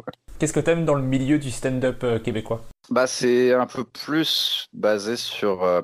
En fait, la, en France, c'est aussi vachement euh, euh, imprégné de, la culture du théâtre, qui est, euh, que je ne juge pas, contre laquelle je n'ai rien, mais quand tu la mélanges avec le stand-up, ça fait globalement du stand-up pas drôle. Quoi. enfin, ça me parle moins parce que c'est très des égaux à la française. Je sais pas si tu as vu le goût des autres avec Bakri, mais il y a un snobisme un peu inhérent au théâtre français qui, ils s'en rendent pas compte, mais euh, ton univers bouleversant, et puis, enfin, tu sais, la manière dont tu parles, enfin, ça me parle pas du tout, ça. Euh, c'est, puis tu sais, t'écris pas tes vannes, mais c'est pas grave. Euh, enfin, je sais pas. Ah, il y a quelque chose qui me parle moins que dans la, dans la culture du stand-up, même si ça évolue en positif. Là, on parle de 2016-2017. c'est, j'arrivais au Québec, je fais ah ouais, donc là, les gens écrivent vraiment des bonnes blagues. on vole pas aux Américains ou aux, aux collègues. On, on, traite les gens correctement. Enfin, tu vois, c'était un respect quoi du stand-up que, je voyais un peu moins en France ou en France. En gros tu voles des vannes tu te fais choper tu te fais un mini bad buzz sur Twitter et puis après c'est fini quoi. Tu peux remplir ta salle ça ça ruine pas ta carrière mais si tu t'intéresses vraiment au stand-up c'est vraiment le crime numéro un de faire ça. Tu dirais que c'est encore le cas maintenant? Si tu voles un truc c'est pas grave ou c'était plutôt à cette époque là t'auras pas le respect des vrais, mais on s'en fout. En fait, le peuple français s'en bat complètement les couilles de si c'est volé ou pas, ou qui a écrit quoi, parce qu'on est dans la culture de l'auteur et de l'interprète. Donc, de toute façon, c'est. Euh, enfin, j'ai constaté avec l'affaire Copy Comic que même s'il y a eu quelques vues sur YouTube, ça, tout le monde s'en branle, en fait, dans la, dans la globalité. Mais c'est pas que ça, c'était aussi quand je suis arrivé à Montréal, j'ai vu aussi que, bah, à l'époque, en France, il n'y avait pas, pas vraiment de comedy club à part euh, le Paname, mais en gros c'était juste mieux, organisé là-bas. C'était vraiment un business qui était en place et euh, il y a même une école, l'école du One, dans l'école du l'école nationale de l'humour. Voilà, c'est ça. Il y avait juste une infrastructure autour du stand-up qui respectait plus la, culture et ce que c'était censé être. Et donc, ça, ça, m'attirait beaucoup plus, quoi. C'est moins basé sur, euh, tu sais, showbiz à tout prix, que des gens qui sont là pour jouer dans des films, et être riche et chier avec les gens et parler mal au staff et tout. Enfin, je te rends pas compte ce que j'ai vu. Mais je, tu, me fais rêver. et, attends, je me suis fait plein de potes aussi. Hein. C'est plus une, ouais, une, compréhension de ce que c'est à la base, quoi, qui est, qui est un peu plus forte là-bas. J'aurais tellement de problèmes avec ce genre. T'inquiète, le podcast. J'adore le théâtre, vous êtes tous formidables. J'ai essayé que le podcast soit pas trop, euh, soit pas trop connu pour pas que t'aies trop de problèmes. non, je vais vraiment essayer qu'il soit connu ce podcast, donc désolé si je te cause des problèmes. Mais est-ce que toi, ça te plairait du coup d'aller vivre au Québec et de vraiment tenter ta chance là-bas ou pas spécialement? Le problème du Québec, c'est qu'il fait trop froid, sa mère. Moi, j'ai une haine du froid que certains ont cette haine pour des minorités, tu vois, genre c'est de la vraie haine. J'ai horreur de ça, ça. Dès qu'il fait 0 degré, j'ai mal, j'ai mal au crâne, euh, toute ma peau sèche de manière euh, irrationnelle. Enfin, je suis pas fait pour ça, quoi. Et puis c'est interminable là-bas. Enfin, tu vois, un, même l'hiver à New York est très dur, mais il me semble que c'est pas très long. Enfin, tu vois, ça peut durer 2-3 mois, et là-bas, ça dure la moitié de l'année. Et puis euh, j'avais pensé à m'installer là-bas, puis je sais, je, me suis très vite vu arriver en février et faire, j'ai fait une énorme erreur. Euh, je, sentais que ça allait se passer comme ça. Et, euh, mais si je pouvais y passer légalement le plus de temps possible, ce serait cool, quoi. C'est à chaque fois que je viens, ils, sont très, ils, veulent pas que tu travailles là-bas, donc ils vont toujours vérifier ce que tu es venu faire. Moi, comme je viens pas vraiment être payé ou quoi que ce soit, il y a pas de, y a pas de souci, quoi. Mais ils veulent toujours savoir pourquoi tu es là. Et, tu peux pas venir tout le temps quand tu veux au Québec. Au Canada, en général, ils sont très stricts sur le. Sur tout ce qui est visa de travail et tout ça. Bah, tu sais, les, les, rappeurs aux États-Unis qui ont un casier judiciaire et galèrent de ouf à, venir faire des dates de tournée au Canada parce qu'ils sont très. Bah non, non, tu rentres pas. T'as un, casier, c'est mort. Il faut que j'en ai pas. Euh, m'installer là-bas, je pense que je, je me sentirais aussi limité que si j'étais genre tout le temps en, à Paris, par exemple, tu vois. Euh, en fait, je pense que ce qui est bien, c'est de bouger à droite à gauche. Idéalement, si tu peux le permettre et que tu as le temps et que tu pas d'enfants et tout. Euh, c'est ce que Sugar Sammy fait, par exemple. Vas-y, on fait la France. Ensuite, il fait OK, vas-y, on fait les États-Unis. Après, vas-y, on fait le, Canada anglophone. Ensuite, francophone. Et puis, tu sais, ça secoue la boîte un peu, tu vois. Ça, ça secoue un peu ton cerveau. Tu, finis pas comme de l'eau stagnante. Euh. Artistiquement, tu peux très vite stagner si tu bouges pas, je trouve. Et toi, quand est-ce que tu as commencé à jouer en anglais? Euh, En anglais, bah, quasiment en même temps qu'en français. Décembre 2012, c'est ça. C'était, bah, c'est une scène en fait à Paris. Il y a euh, des expats qui jouent devant des touristes quoi. Très vite, j'aimais bien faire les deux parce que j'écrivais pas la même chose dans les deux. Puis ensuite, je traduisais dans l'un dans l'autre et puis ça me faisait plus de, blagues. Et puis euh, ça aussi, ça me faisait un peu secouer la boîte. C'est penser dans différentes directions avec différents langages te fait trouver d'autres idées que tu n'aurais pas forcément trouvé soit en français soit en anglais. Donc c'est ça qui est intéressant. C'est un truc que j'aimerais bien euh, commencer Parce que je commence à être un peu plus à l'aise en français, du coup j'aimerais bien le faire en anglais. Ça m'attire énormément, mais je suis pas encore assez, peut-être pas encore assez à l'aise, je sais pas. Je me, je me tâte, mais c'est un truc qu'il faut que je Tu crois que j'étais à l'aise quand j'ai commencé? L'idée, c'est de se jeter au feu. J'étais à chier pendant longtemps. Même Sébastien Marx, au bout d'un moment, il voulait plus m'inviter tellement je prenais des bides. Parce que c'est lui qui tenait la soirée. Puis bon, maintenant. tu sais, c'était presque bien qu'ils me disent écoute, pour l'instant, c'est pas assez solide, je peux plus t'inviter. Puis du coup, ça m'a poussé à, écrire des meilleures blagues. Et il y a beaucoup de trucs que j'ai de moi qui sont sur internet en français que j'ai écrit d'abord en anglais et parce que j'osais pas trop les dire en français. quand j'ai vu que ça marchait, j'ai fait bon bah je vais traduire ça en français. Le, fait d'avoir une distance, c'est quand c'est ta deuxième langue, il y a une distance émotionnelle qui fait que je peux dire des trucs un peu plus librement, d'autant qu'il y, a personne que je connais dans la salle. C'est presque un truc pour tester des trucs que j'oserais pas dire en français, mais quand ça marche en anglais, je fais bon, allez, maintenant on va le traduire en français, ce serait dommage quoi. Mais du coup, le fait de faire des scènes en anglais, ça a vraiment aidé ta créativité, toi, tu dirais? Euh, ouais, ouais, ouais, carrément. Et puis, euh, puis ma confiance en moi. Et puis, euh, ça m'a aussi ouvert à des trucs. C'est comme ça que j'ai pu jouer en Corée. C'est comme ça que j'ai pu rencontrer des humoristes américains. Ça, ça t'ouvre à, un monde de stand-up qui est beaucoup plus large parce que ça, ça s'arrête pas aux États-Unis. C'est ou même à, l'anglophonie en général. Tu peux jouer dans le monde entier une fois que tu joues en anglais. Donc, tu peux te faire inviter à jouer en Indonésie, en Suède, enfin n'importe où. Et, pour moi, c'est ça qui est beaucoup intéressé. C'est un truc que j'ai eu beaucoup de mal à expliquer à mes collègues qui sont très franco-francisés. Écoutez les gars, je suis désolé si je parle bien anglais. C'est pas de ma faute. Enfin, tu vois, m'en voulais pas. Il se trouve que je peux. Ça m'ouvre à un monde qui est vraiment plus intéressant que juste euh, avoir le nez dans le guidon de la culture française ou francophone. Enfin, tu vois, en fait, tout ce que je dis là, c'est vraiment l'idée de élargir un peu tes perspectives et tes, horizons. J'ai entendu ça dans, plusieurs podcasts que tu parlais anglais correctement avec un bon accent. Comment ça se fait? Écoute, je sais pas faire grand chose, mais, mais quand il y a des trucs que je sais faire, je sais les faire bien, quoi. je sais pas, peut-être j'ai une bonne oreille. Euh rien. J'ai commencé tôt. Euh, tout ce que j'aimais bien, c'était en anglais quand j'étais petit. Mon père, il était un gamer, un gamer première génération, donc euh, il avait plein de jeux vidéo euh, qu'il achetait, mais ils n'étaient pas, encore traduits en français parce qu'en France, ça marchait pas trop les jeux vidéo à l'époque. T'as vu comment, comment je suis vieux? Tout, ce que j'aime est en anglais quasiment, enfin en tout cas à l'époque. Enfin, c'est que ce soit les films, le stand-up, la musique. Enfin, si tout ce que j'aimais était en finlandais, je parlerais finlandais. C'est une habitude. Mais si j'ai bien compris, je pense que les Américains préféreraient limite que tu aies un accent français, que ça, leur plaît plus. C'est vrai ça? Bah, Ça leur plaît plus en tant que touriste ou en tant que personne, mais c'est vrai qu'en stand-up, si tu arrives à un open qui fait So, I'm French, euh, non, ça, ils s'en foutent. Euh, pour moi, c'est beaucoup plus marrant d'arriver sur scène, de ne pas dire d'où je viens, tout le monde s'en fout et c'est cool. J'aime bien l'idée. Avoir un gimmick de français. Peut-être à un moment, quand, si un jour les gens s'intéressent à moi dans le monde anglo-saxon, je pourrais peut-être en parler du fait d'être français, mais en fait, j'en ai rien à foutre des différences de culture. Tu sais, t'arrives dans un pays, ah, je suis français, ben, les États-Unis, c'est bizarre, hein, on s'en branle. quand, je vais dans des pays comme ça pour faire des open mic, je, je, dis pas que je suis français. Ça s'entend pas, on dirait que j'ai un accent un peu européen, quoi. Tu l'as dit, tu es allé plusieurs fois jouer aux États-Unis. Tu as trouvé ça comment de jouer aux États-Unis? Est-ce que tu as bien aimé ce milieu ou pas, pas spécialement? Ouais, ce qui est, ce qui est sûr, c'est que euh, une des raisons pour lesquelles c'est bien là-bas, c'est parce qu'ils te laissent vraiment crever de faim pendant dix ans avant de s'intéresser à toi, souvent. Ce qui fait qu'il y a que les meilleurs qui survivent et tous les autres, enfin, moi, les gens que je rencontre là-bas, ils ont trois jobs, ils sont Uber, ils promènent des chiens, ils font des visites touristiques. C'est l'Amérique, donc c'est euh, chacun pour soi et, et on t'aide pas. Tu vois, en France, on a un truc euh, qui permet de cotiser le chômage comme un vrai job quand tu fais du stand-up assez vite si tu es payé légalement. Bon, bah là-bas, tu leur parles de ça, c'est le communisme hein, pour eux. Euh, euh, donc c'est ça, mais après, le fait est qu'il y, a juste une compréhension de ce que c'est, de ce qu'il faut écrire et de ce qui est nul et ce qui est bien, euh, qui est juste un peu plus avancé. Quoi. Il y a des gens, quand je dis ça, qui sont vénères, mais c'est comme ça.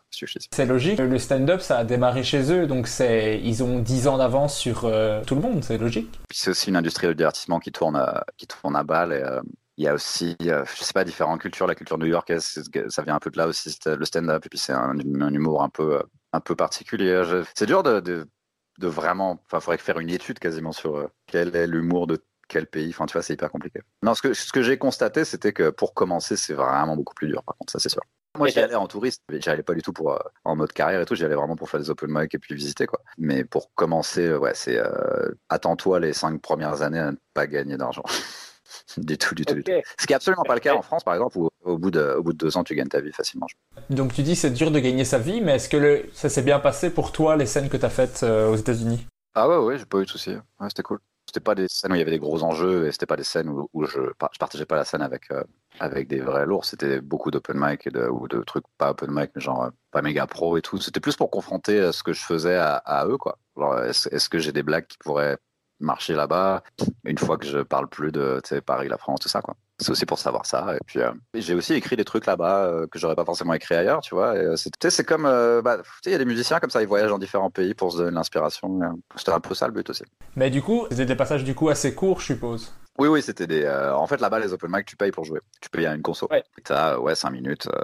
Et euh, ouais, donc c'était des passages très courts, mais ça m'arrange. Hein, tu sais, j'ai pas, j'ai pas énormément de blagues en anglais qui fonctionnent euh, en, dehors du côté. Euh, on est en France et on parle en anglais. Enfin, tu vois, j'ai beaucoup de vannes qui finalement ne passeraient pas la frontière au niveau de, de, la drôlitude. Puis ils sont un peu en avance, donc tu vois, si tu sais, ma grand-mère raciste ou mon frère gay, l'homophobie c'est pas bien. C'est que les trucs où pour eux c'est évident depuis genre depuis genre longtemps, au moins sur scène, quoi. Tu vois, pas forcément dans leur dans leur société euh, brisée. en tout cas, sur scène, euh, si tu parles de weed ou si tu dis euh, que l'homophobie c'est stupide ou que le racisme c'est pas bien, enfin ouais, c'est bon, on a compris. Hein, on connaît. Ils sont déjà passés au-dessus de ça, quoi. C'est marrant comment ils l'ont, ils l'ont bien compris au niveau du stand-up, mais au niveau de la société, ça a pas l'air.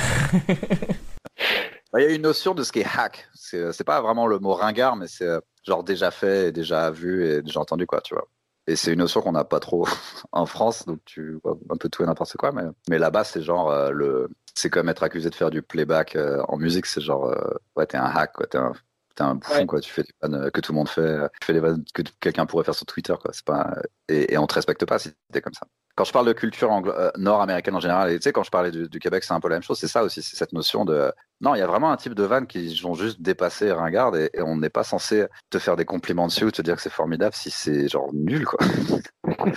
en France, c'est encore très dur de dire à quelqu'un je peux pas t'inviter à ma scène parce que c'est pas solide, parce qu'ils vont avoir un ego de ah ouais, ah bah laisse-moi rire. Alors qu'en fait non, frère, tu devrais être censé prendre ça bien et, et c'est censé te donner envie de, de retourner à travailler, quoi retourner écrire des trucs mieux. Et c'est aussi euh, dans ce sens-là qu'ils sont un peu plus en avance euh, chez nous. C'est que si c'est pas drôle, on va pas essayer de te faire plaisir être bienveillant. Ah, c'est pas. Ah ouais, mais euh... ah, c'était pas ton public.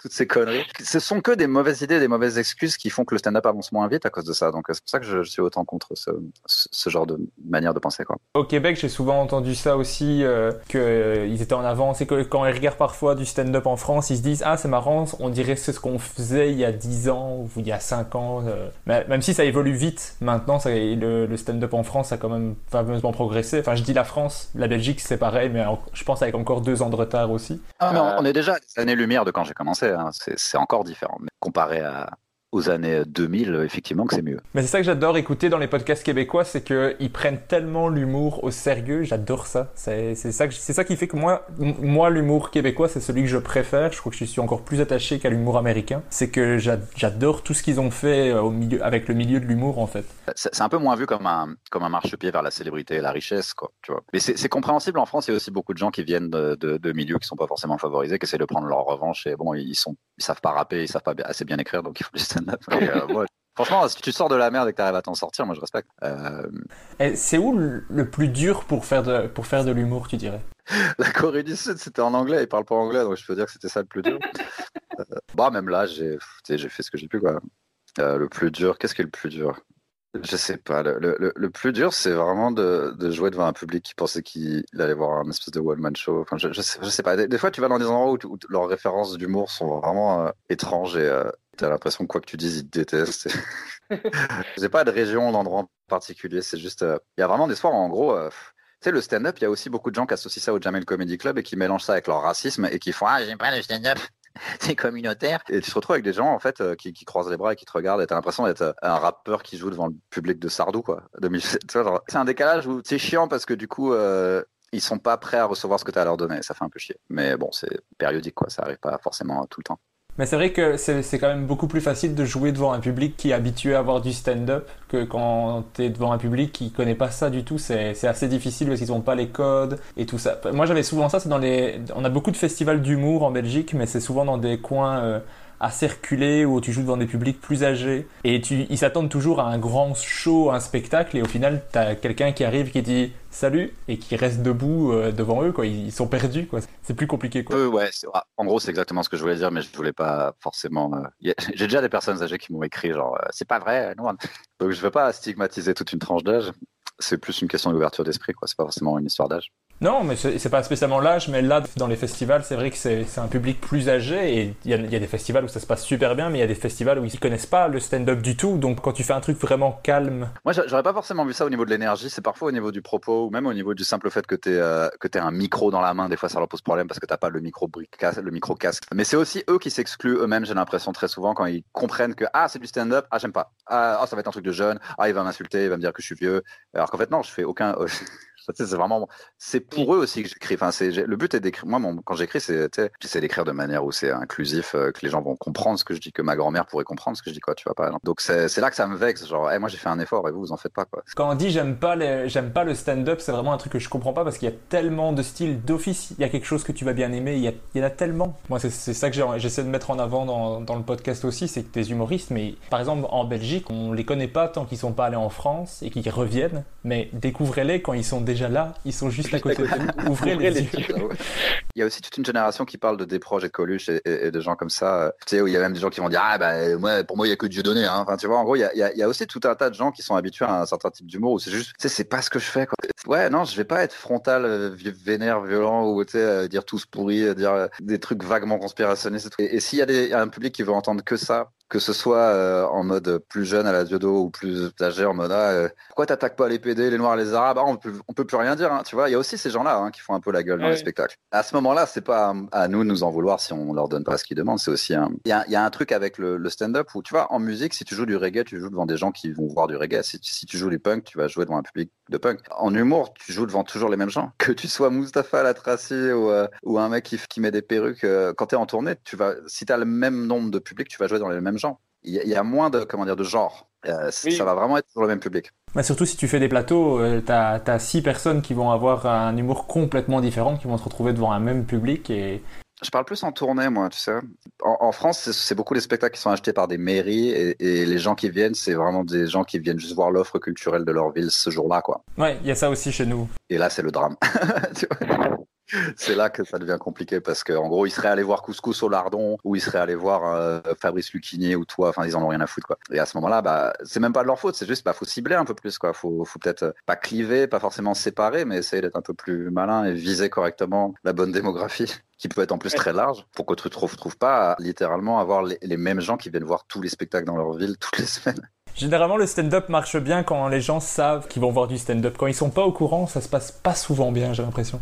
Tu as aussi toute une tranche d'âge euh, pour lequel le stand-up est en train d'être marketé, mais c'est récent, c'est-à-dire c'est euh, bah tu sais les quoi les j'ai pas de tranche d'âge, mais enfin ma tranche d'âge à moi ou la tienne, c'est euh, pendant très longtemps les spectacles d'humour c'était un truc un peu ringard quoi. Donc ça au fur et à mesure les gens commencent à être dans la bonne salle devant le bon spectacle qu'ils étaient censés voir, tu vois. Mais c'est pas encore, c'est pas toujours le cas. Récemment, tu as participé à l'émission de Kian Kojandi 60, le, le 2. Comment c'était de te préparer à un numéro de une minute? Comment tu as abordé ça? Ça, ça, m'intéresse de savoir ça parce que j'adore cette émission. En ce qui me concerne, je vais te démystifier ça tout de suite. je démystifier ça tout de suite. Hé hey, Adrien, t'es chaud pour faire une minute à 60 J'ai pris, ouais, j'ai une bonne minute là dans mon stand-up, je vais la faire. Voilà. c'est aussi simple que ça. J'ai juste choisi deux vannes que je faisais en ce moment que j'aimais bien et, qui me semblaient fonctionner euh, dans le contexte. Tu sais, ce qui est, terrible, c'est que j'avais tellement peur de dépasser une minute que j'ai fait 40 secondes là deux T'étais dans les bonnes minutes, je trouvais. Euh, bah merci encore. Comme tu disais tout à l'heure, t'as commencé avec euh, parler de pornographie et je me suis dit, ah, encore un sketch sur la pornographie. Et 30 secondes après, je me fais, ah, merde, elle est, elle est bonne sa vanne.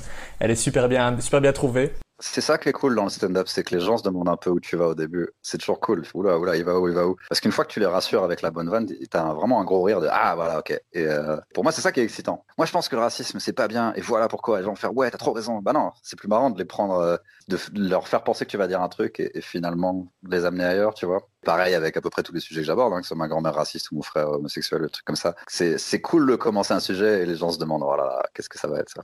C'est ça qui est excitant aussi. Euh, je sais que c'est une question qui te saoule, mais à quand le spectacle complet? Bah, comment tu veux que je le fasse maintenant? J'avais des projets avant le Covid. Hein. J'avais commencé à le, à le roder euh, l'hiver avant le Covid, et puis bon, bah, ça a un peu niqué mes plans. Quoi. Je pense que j'ai eu raison de ne pas le faire avant parce que ça me, me semblait pas logique.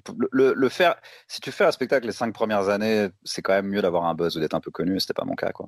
moi, je pense que personne devrait faire une heure avant avant les cinq premières années, à, moins d'avoir un public à exploiter financièrement. Auquel cas, je comprends tout à fait. Mais euh, comme c'était pas le cas, j'ai pas fait le buzz, bah, je voyais pas l'intérêt, tu vois, j'ai pas les vannes, j'ai pas le public. le marché méga concurrentiel à Paris. Euh, il aurait fallu signer un deal où j'aurais été plus ou moins une prostituée. Donc, euh, ouais, non, j'aurais pas, j'ai aucun regret. Et là, je comptais commencer. Donc, ouais, je pense que d'ici le déconfinement, je vais commencer à rôder un, un blog. Moi, j'appelle pas ça mon spectacle parce qu'il n'y a pas vraiment de thème, tu vois. Donc, c'est ton heure. Et ça, c'est encore un truc qui vient du théâtre, tu vois. ça va plus être un bloc cohérent. Tu sais, c'est comme les albums, tu as des concepts albums et tu as des albums qui ne sont pas des concepts albums, mais ça veut pas dire qu'ils en ont rien à foutre de l'ordre des chansons et des transitions, quoi. Ou de qu'est-ce, qu'est-ce, qui, euh, qu'est-ce qui commence, qu'est-ce qui termine, enfin, tu vois. Ouais, on peut appeler ça mon heure, c'est bon. mon spectacle. Je comptais vraiment, dès que j'ai commencé stand-up, le faire au bout de 6-7 ans, mais on m'a pas on m'a vraiment cassé les couilles pour le faire plus tôt euh, pour des raisons ridicules, en me faisant croire que j'avais un peu alors que j'en avais pas, juste basé sur un peu basé sur mon apparence physique aussi, je pense. Et euh, ça m'a un peu saoulé, je te cache pas. Voilà, là, là, je suis prêt, je pense. C'est hyper compliqué parce que tu lances vraiment un produit sur le marché du théâtre. C'est pas aussi simple que ce qu'on imagine en fait. Et, euh, si tu sais pas qui va venir, tu es censé le faire toutes les semaines. Et si t'es pas rempli et que tu as signé chez un gars qui va t'en vouloir parce que ah bah t'es pas assez connu, c'est pas rempli, donc faut que tu fasses ça, ça, ça. Tu te retrouves à faire truc que t'as pas envie de faire faut se méfier. si tu te lances dans, le truc euh, sans réfléchir, tu vas peut-être regretter. Donc, faut faire attention. Mais c'est vrai que chez, qu'en France et en Belgique énormément aussi, on t'encourage très vite à faire un spectacle. Euh, j'ai eu un sketch de 5 minutes et tout de suite, j'ai eu beaucoup de prods qui, qui ont commencé à me tourner autour. C'était quoi leur truc? Euh, J'étais tout nouveau, j'avais un sketch. C'était juste, bah, on va mettre nos griffes dans ce gars-là pour lui faire signer un contrat sur 7 ans et lui prendre la plupart de sa thune. C'est un, un artiste est une proie quand on commence à s'intéresser à lui il faut faire vachement attention à ça parce que, et tu sais, même pour un musicien, un rappeur ou quoi que ce soit, faut, faut pas juste se jeter dans le business euh, sans faire attention parce que tu, tu le regrettes après. C'est un, bon conseil pour les, les, gens qui veulent se lancer dans le stand-up. Euh, n'y allez pas trop vite, prenez votre temps, euh, devenez bon d'abord. Les passages dont on a parlé tout à l'heure, Jamel, Montreux, tout ça, si ça avait fait un vrai buzz où j'avais senti un truc, j'aurais fait, c'est quoi, vas-y, on va le faire, masser un peu de blé, combler les vides avec de l'impro, et voilà, j'aurais pu le faire. Mais si en plus de galérer sur scène, je galère à remplir la salle, vas-y, c'est mort. Enfin, ce serait moins compliqué, moi, non, non, je pense que je vais le faire quand ce sera possible. Mais après, après ce podcast, je peux te dire, là c'est parti, hein. là c'est lancé. Euh, en Belgique, tu vas être booké. Il ne reste plus personne pour pouvoir parler. ça, ça a créé le buzz. Il y a peut-être des gens qui vont apprécier. Ouais, je pense ça depuis le début. Tous les autres humoristes, ils sont nuls. Bah en fait c'est chiant parce que tu c'est des opinions que j'ai et, des collègues vont avoir une opinion de moi en tant que personne basée sur une opinion que j'ai du stand-up alors qu'en fait moi en fait je suis un mec assez sympa ça me fait chier qu'on m'aime pas ou, qu'on m'en veuille à cause de trucs que j'ai dit sur le métier alors que dans ce que je fais en tant qu'être humain je crois que pas être trop un fils de pute quoi tu vois c'est ça qui est frustrant le simple fait de dire ah les Américains ils font mieux du stand-up que nous, t'as des gens qui vont me détester en tant qu'être humain. Qu'est-ce que j'ai fait? Qu'est-ce que je leur ai fait? J'ai juste dit un truc que je pense, tu vois. C'est ça qui est chiant. Au bout d'un moment, tu froisses l'ego des gens en fait. Tu leur, parce qu'eux ils s'attendent à ce que tu leur dises que, que leur univers est bouleversant et quand tu le fais pas, ils te font la gueule et euh, tu fais. Bah je mérite pas ça en fait. Pourtant c'est un avis assez logique. Enfin pour moi assez logique que des gens qui font ça depuis beaucoup plus longtemps soient meilleurs dans un domaine. Je trouve ça assez logique et qui ont toute une industrie autour de ça quoi. Alors, le rapport entre la France et, l'Amérique est très, très étrange. Parce qu'à la fois, tout le monde consomme les produits, enfin, les produits culturels américains, mais dès qu'on dit qu'ils sont un peu mieux que les trucs français, il y a toujours quelqu'un qui va faire. Je me suis engueulé vénère avec des, avec des collègues à cause de ça. Ah ouais? Mais parce qu'ils commencent à me gueuler dessus, alors que moi, je dis juste un truc que je pense et, c'est ça le problème, c'est que je sais pas si comment c'était avant, avant Internet, mais euh, les gens sont très prompts à te gueuler dessus dès qu'ils sont pas d'accord. Quand je dis que c'est quand même bien d'écrire ses propres vannes, euh, t'as des gens qui commencent à avoir la respiration forte et à faire ah ouais parce que euh, moi parce que bah eux ils ont pas écrit leur vanne donc ils, se sentent insultés mais je te dis bah non j'ai eu ce que je pense euh, on peut discuter en tant qu'humain tu pour moi c'est deux trucs différents. Mais les gens font pas forcément la différence donc euh, si, si moi je fais pas mon spectacle au bout de 4 ans et que quelqu'un au bout de 4 ans le fait il va dire ah ça veut dire que tu penses que le mien il est nul tu vois j'ai eu des conversations comme ça c'est chiant en fait parce que c'est des gens qui manifestent leur ego de manière malsaine mais pourtant, ouais, moi je me dis, chacun fait comme il veut. Il y en a qui ont sorti des spectacles qui sont géniaux après moins de temps, il y en a qui ont sorti des spectacles complètement pourris après plus de temps. Il n'y a, pas, a pas de règle en fait. Tu sais, très vite, on me disait, euh, littéralement, tout le monde me disait, bah, tu as 20 minutes de vanne, tu dois faire une heure, bah, engage un gars qui va t'écrire 40 autres minutes ou qui va te lancer sur des sujets, enfin, tu vois. moi, ça me parle pas trop. Ce genre de, collaboration. C'est très dur pour moi d'avoir la, satisfaction d'un rire si j'ai pas écrit la vanne. Quoi, donc, euh. Et puis quand les gens apprennent que c'est pas toi qui as écrit la vanne, je te jure qu'ils sont pas contents. Ouais, ouais, ben oui. J'ai deux questions un peu plus générales euh, au niveau de l'humour pour toi. Qu'est-ce que tu aimes le plus et qu'est-ce que tu aimes le moins dans le fait de faire de l'humour? Bah, le plus, c'est genre le processus, quoi. Tu vois, tu penses à un truc, tu l'écris, tu le dis à des gens, parfois le soir même si tu peux, tu vois tout de suite si c'est bien ou pas, ou au bout de deux, trois fois. Quand ça marche, si t'as vraiment écrit toi-même la blague et que c'est vraiment un truc que tu penses, t'as l'impression d'être un peu moins fou et tout. Ça, c'est cool. Ça, c'est le meilleur truc. Après, le, Le truc relou, bah, tu sais, en fait, il y a deux trucs relous. C'est dur de faire abs- abstraction du côté un peu, tu sais, showbiz, euh, ego, tout ça, où, euh, tu sais, on te parle pas parce que t'as pas assez de followers, ou des trucs comme ça, où on dit faut faire ci, faut faire ça, faut être absolument connu, et pourquoi t'es pas acteur et machin. Je te jure, c'est des conversations interminables que j'ai eu avec les gens, ça m'a rendu ouf. Euh, ça, et ensuite le côté, bon bah, tu t'es dehors tous les soirs. En gros, c'est pour la vie sociale, c'est pas ouf, quoi. Parce que tu peux pas vraiment aller aux soirées de tes potes qui font pas de stand-up, et, si t'as une meuf, euh, il vaut mieux qu'elle ait un job euh, de nuit, sinon tu la vois jamais, quoi. Ou alors tu la vois, mais tu joues, et du coup, c'est moins bon, enfin bref. L'aspect relationnel et le fait que les gens deviennent très bizarres. tu sais, moi, je pensais qu'il fallait être vraiment connu pour que les gens deviennent bizarres autour de toi, et en fait, il suffit de deux passages télé pour que tu les reconnaisses plus. Donc, c'est Ok. c'est cet aspect-là, mais euh, moi, j'ai toujours été un peu là pour le processus créatif de toute façon, donc ça, c'est ça, c'est un truc qui m'intéresse, et que ça, c'est un, un- un des vrais avantages. Et le fait est que Contrairement à si tu fais un film ou un, ou un album, ça prend un peu du temps pour savoir si les gens aiment bien, et pour avoir le feedback. Et euh, parfois, euh, avec le stand-up, euh, bah, c'est euh, immédiat. Quoi. Tu peux penser à un truc le jour même et tu le dis le soir et tu sais. Et tu l'as sorti, quoi. Tu t'as réussi à exp- t'exprimer artistiquement, alors que tu peux faire, tu peux bosser sur un album pendant longtemps et tu dis putain, j'aimerais bien que les gens puissent l'entendre maintenant, quoi. Mais ça prend du temps et tout ça. Donc ça, c'est cool. Qu'est-ce qu'on pourrait te souhaiter pour la suite de ta carrière? Euh, bah, de mourir le plus tard possible et dans le moins de souffrance possible. Non, tu sais, en vrai, c'est tout. c'est vraiment le seul truc. euh, en vrai, j'en ai rien à foutre. Tu sais, le stand-up, c'est un truc que je fais parce que je kiffe. Si ma carrière euh, décolle, c'est cool. Si elle décolle pas, je ferai autre chose. Je vais pas finir, euh, je vais pas finir comme Ophélie Winter. Enfin, de toute façon, ça va, ça va aller tant que j'ai pas une maladie qui va me tuer, quoi. hein, tu vois. ou qu'il n'y a pas la guerre ou quoi. Souhaite-moi d'arriver, quoi, souhaite-moi d'arriver à 1000 fo- à 1000 followers sur YouTube parce que j'en ai un peu marre d'avoir personne qui me. Donc ouais, souhaite-moi des followers sur YouTube. Je suis à genre 230. Ça, C'est très frustrant, mais c'est c'est parce que je suis tout seul dans, dans un 15 mètres carrés et que je, je suis obsédé par les chiffres. mais- Je te souhaite des abonnés aussi. Euh, si vous pouvez vous abonner à la mienne aussi, parce que moi je suis encore plus loin, je suis à 74. mais, moi c'est tout récent hein, que j'ai mis les, vidé- les, les podcasts sur YouTube, donc euh, il faut le temps que les gens le, le découvrent. Heureusement c'est plus écouté sur les plateformes de podcast. Euh, moi, j'ai eu pas mal d'abonnés avec le. J'ai fait un podcast avec Seb Melia qui a bien marché, mais tu vois, il a fait euh, 20 23 000 vues et ça m'a fait gagner 700 followers. Donc, je sais pas si tu vois le rapport, le ratio est pas incroyable quand même. C'est-à-dire que les gens aiment bien euh, mon travail, mais pas moi en tant qu'être humain. Bah, je te souhaite tous ces followers alors euh, qui vont se rendre compte que tu as du talent, comme moi je m'en suis rendu compte pour faire ce podcast. On continue sur les compliments. À la toute fin, je t'avais prévenu, je fais l'interview name dropping. Donc cette fois-ci, je te demande de me citer à chaque fois un humoriste, homme, femme, québécois, américain, français, peu importe. Mais à chaque fois, tu dois te limiter à une seule personne. L'humoriste le plus sympa que tu as rencontré dans ta vie. Il faut que je fasse un classement, donc là j'en ai genre une vingtaine, après je dois faire, je dois être trier, ok, il y a lui. L'humoriste le plus sympa, euh, pas, je- non, je peux dire l'humoriste qui a le plus fait pour moi euh, à ce stade, c'est Seb Melia. Il m'a vraiment refilé tous les, tous les plans qu'il voulait plus faire et ça m'a beaucoup aidé. Il a accepté de faire mon podcast, ça a mis un peu de regard sur mon podcast. Enfin, il, a, il a fait pas mal de trucs pour moi et euh, ça fait plaisir. Quoi. Ça m'a un peu validé dans le métier et euh, c'est cool. Après, des gens sympas, je te jure, il y en a plein. hein. J'ai- dit des trucs assez négatifs pendant ce podcast, mais il y a, il y a quand même pas mal de gens qui sont pas des fils de pute, globalement. L'humoriste qui t'inspire ou qui t'a inspiré le plus? Il y a toute une liste d'Américains, quoi. Euh, en fait, c'est tellement, c'est toute une génération de gens qui m'ont, qui m'ont influencé. Donc après, euh, qui je pourrais dire Attends, le... Ouais, j'hésite entre Mark Maron et Patton Oswalt parce que, c'est- en gros, c'est deux mecs où je, je me suis un peu reconnu. Genre, je voyais, je voyais que ça pouvait être moi dans, dans 20 ans, quoi. Dans la manière de de penser. On va pas dire Mark Maron parce que je me sens un peu plus proche. Patton Oswalt, il est un peu plus geek euh, et, ou nerd que, que moi, mais euh, c'est, euh, on va dire Mark Maron, c'est le mec qui m'a le plus influencé dans le sens où j'ai vu qu'on pouvait être un mec un peu névrosé et un peu vénère et, et que ça pouvait fonctionner quand même. Quoi. C'est vrai que je te vois plus dans un Mark Maron que dans un Patton Oswalt. Bah, en fait, Patton c'était plus les références qui. J'ai j'ai vu les références qu'il faisait dans son stand-up et euh, c'était des références vraiment à lui. et, en gros, que tu pouvais euh, être un peu plus personnel dans, dans tes intérêts, dans ce que tu kiffais. Quoi. Genre être un peu plus spécifique. Genre, ah, tu vois, dans tel film qui s'est passé, il y a eu une telle scène et tu vas faire tout un sketch sur la scène dans un film que tu as vu, que personne n'a vu. Enfin, tu vois, ça m'a ouvert cette possibilité-là aussi, que j'ai pas forcément beaucoup exploité pour l'instant. Mais euh, Ok. Question suivante, l'humoriste qui pour toi écrit le mieux?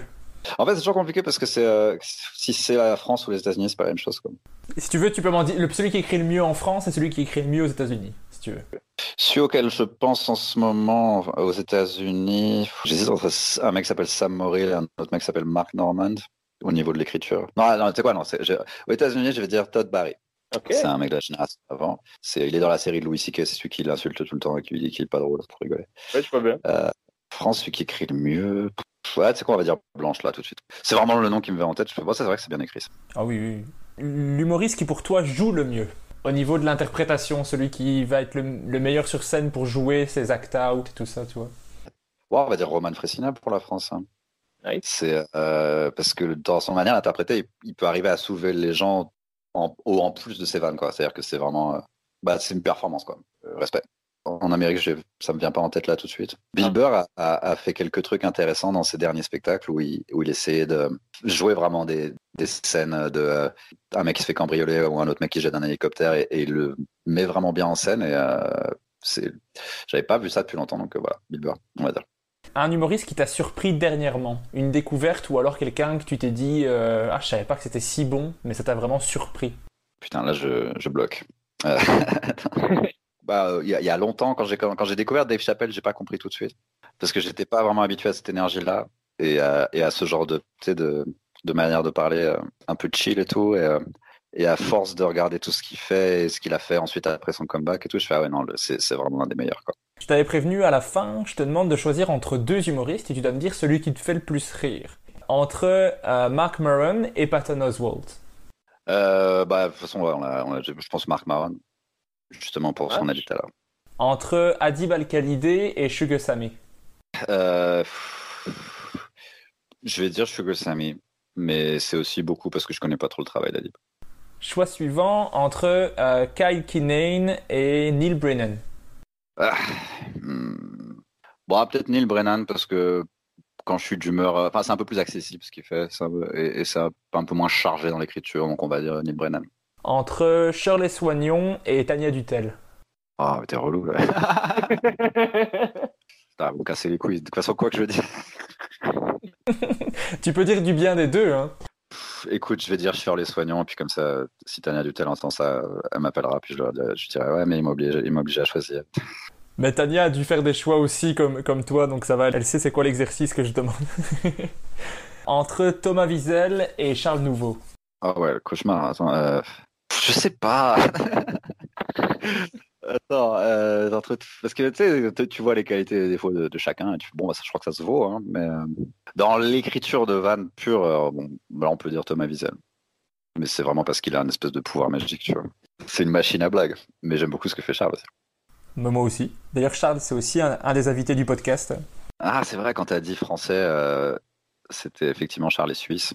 Mais euh, non, c'est, bah, de toute façon, c'est que les gens que je trouve un peu meilleurs que moi, hein, que ce soit Charles ou Thomas. Ou, euh, euh, ouais, dans, dans, l'écriture de Van, Thomas, c'est une machine à vanne. hein. N'importe quel sujet, il va écrire des trucs. C'est incroyable. Bien sûr, tous les gens qu'on cite ici, c'est que des gens qui ont un talent fou. Et c'est juste la personne qui te fait un peu plus rire ou qui te touche un petit peu plus, toi personnellement, mais c'est super subjectif. Mais clairement, toutes les personnes que je cite ici, c'est que des gens que j'adorerais recevoir dans le podcast et que je trouve incroyables et que je jalouse énormément. C'est que, euh, finalement, ce que fait Charles Nouveau me touche un peu plus dans ma, ce que je kiffe en stand-up, mais après, euh, Thomas, il, il écrit vraiment des vannes super taillées et tout. Donc, je sais pas, en fait, tu vois, c'est dur de choisir. Tu sais, j'ai pas de meilleur ami, j'ai pas de film préféré, euh, j'ai pas de groupe préféré. C'est très difficile pour moi de faire des classements dans ma tête comme ça. Entre Louis C.K. et Dave Chappelle. Ah, Dave Chappelle, parce qu'il s'est pas encore borlé devant des gens, a a priori, donc c'est cool. a priori.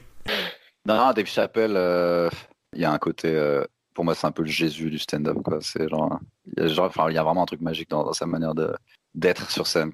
Genre, c'est vraiment un mec qui est fait pour ça, quoi. Voilà. Et Louis C.K. est très fort aussi, bien. Entre euh, Paul Taylor et Seb Melia. Bon, c'est Melia, mais à chaque fois, je me dis, tu sais, les, les, les artistes, ils ont des égos. hein. S'ils écoutent ça, ils vont être vénères. Mais si ça peut te rassurer, tous les gens que je reçois dans le podcast m'ont dit j'ai jamais écouté le podcast, donc ça va. Bon, bah, finalement, ma carrière est pas foutue. hein.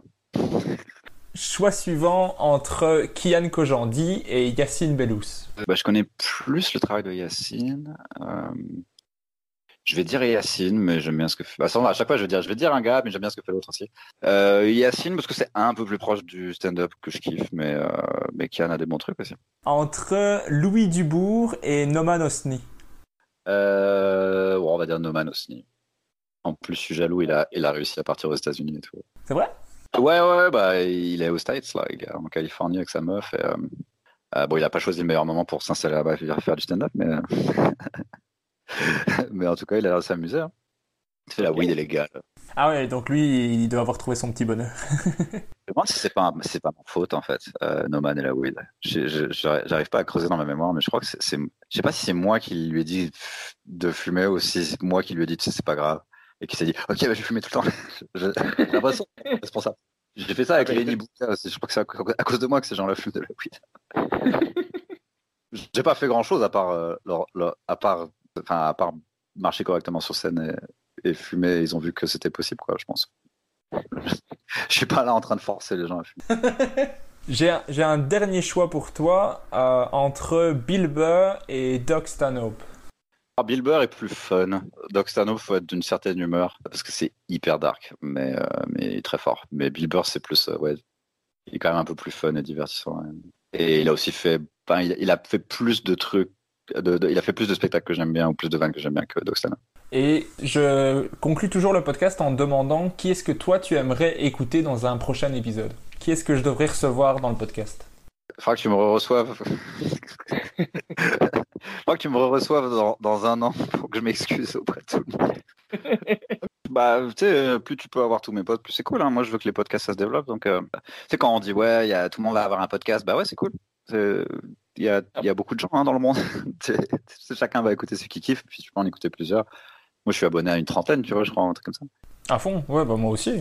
dès que j'ai l'occasion, je recommande les autres podcasts parce que je me dis plus de gens écoutent des podcasts, plus il y a possibilité que des gens écoutent le mien, donc c'est toujours, c'est toujours bénéfique au final. Ouais, c'est aussi pas mal basé sur qui tu vas avoir, donc moi je te souhaite d'avoir tous les gens qui vont ramener des abonnés à ta chaîne ou à ton podcast, quoi. C'est aussi pour ça, des fois, je dis oui pour faire des scènes un peu euh, débutantes ou dans des caves, euh, mais juste pour, euh, sais que ensuite, s'ils proposent à, des potes à moi, ils puissent voir que j'y suis allé et faire ok, bon, bah, si Adrien est allé, c'est correct. Enfin, tu vois, donc voilà, je te souhaite d'avoir euh, tous mes potes et bien plus encore. Merci beaucoup.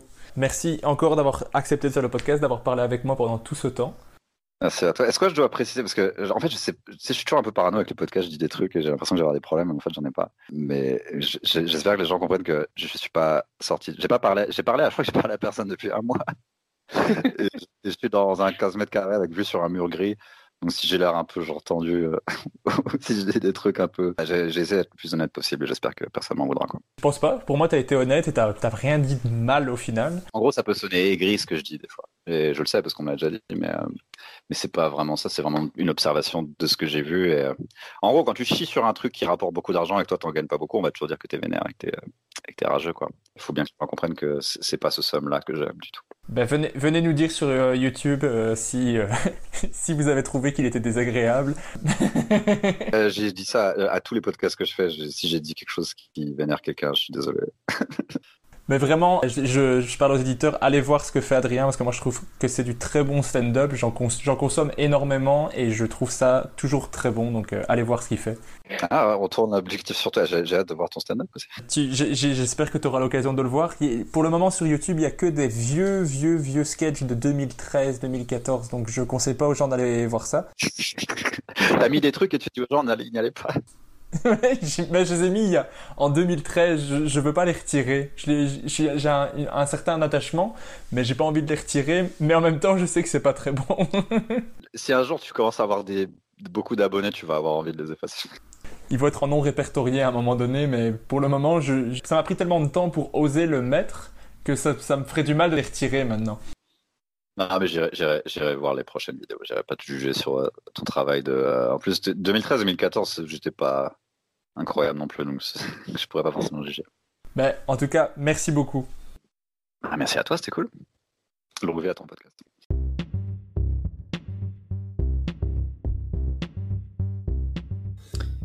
Merci d'avoir écouté Humeur Humoristique. N'hésitez pas à donner votre avis, à vous abonner et à le partager autour de vous. Si vous avez détesté, écoutez le suivant. Il sera mieux. Bisous.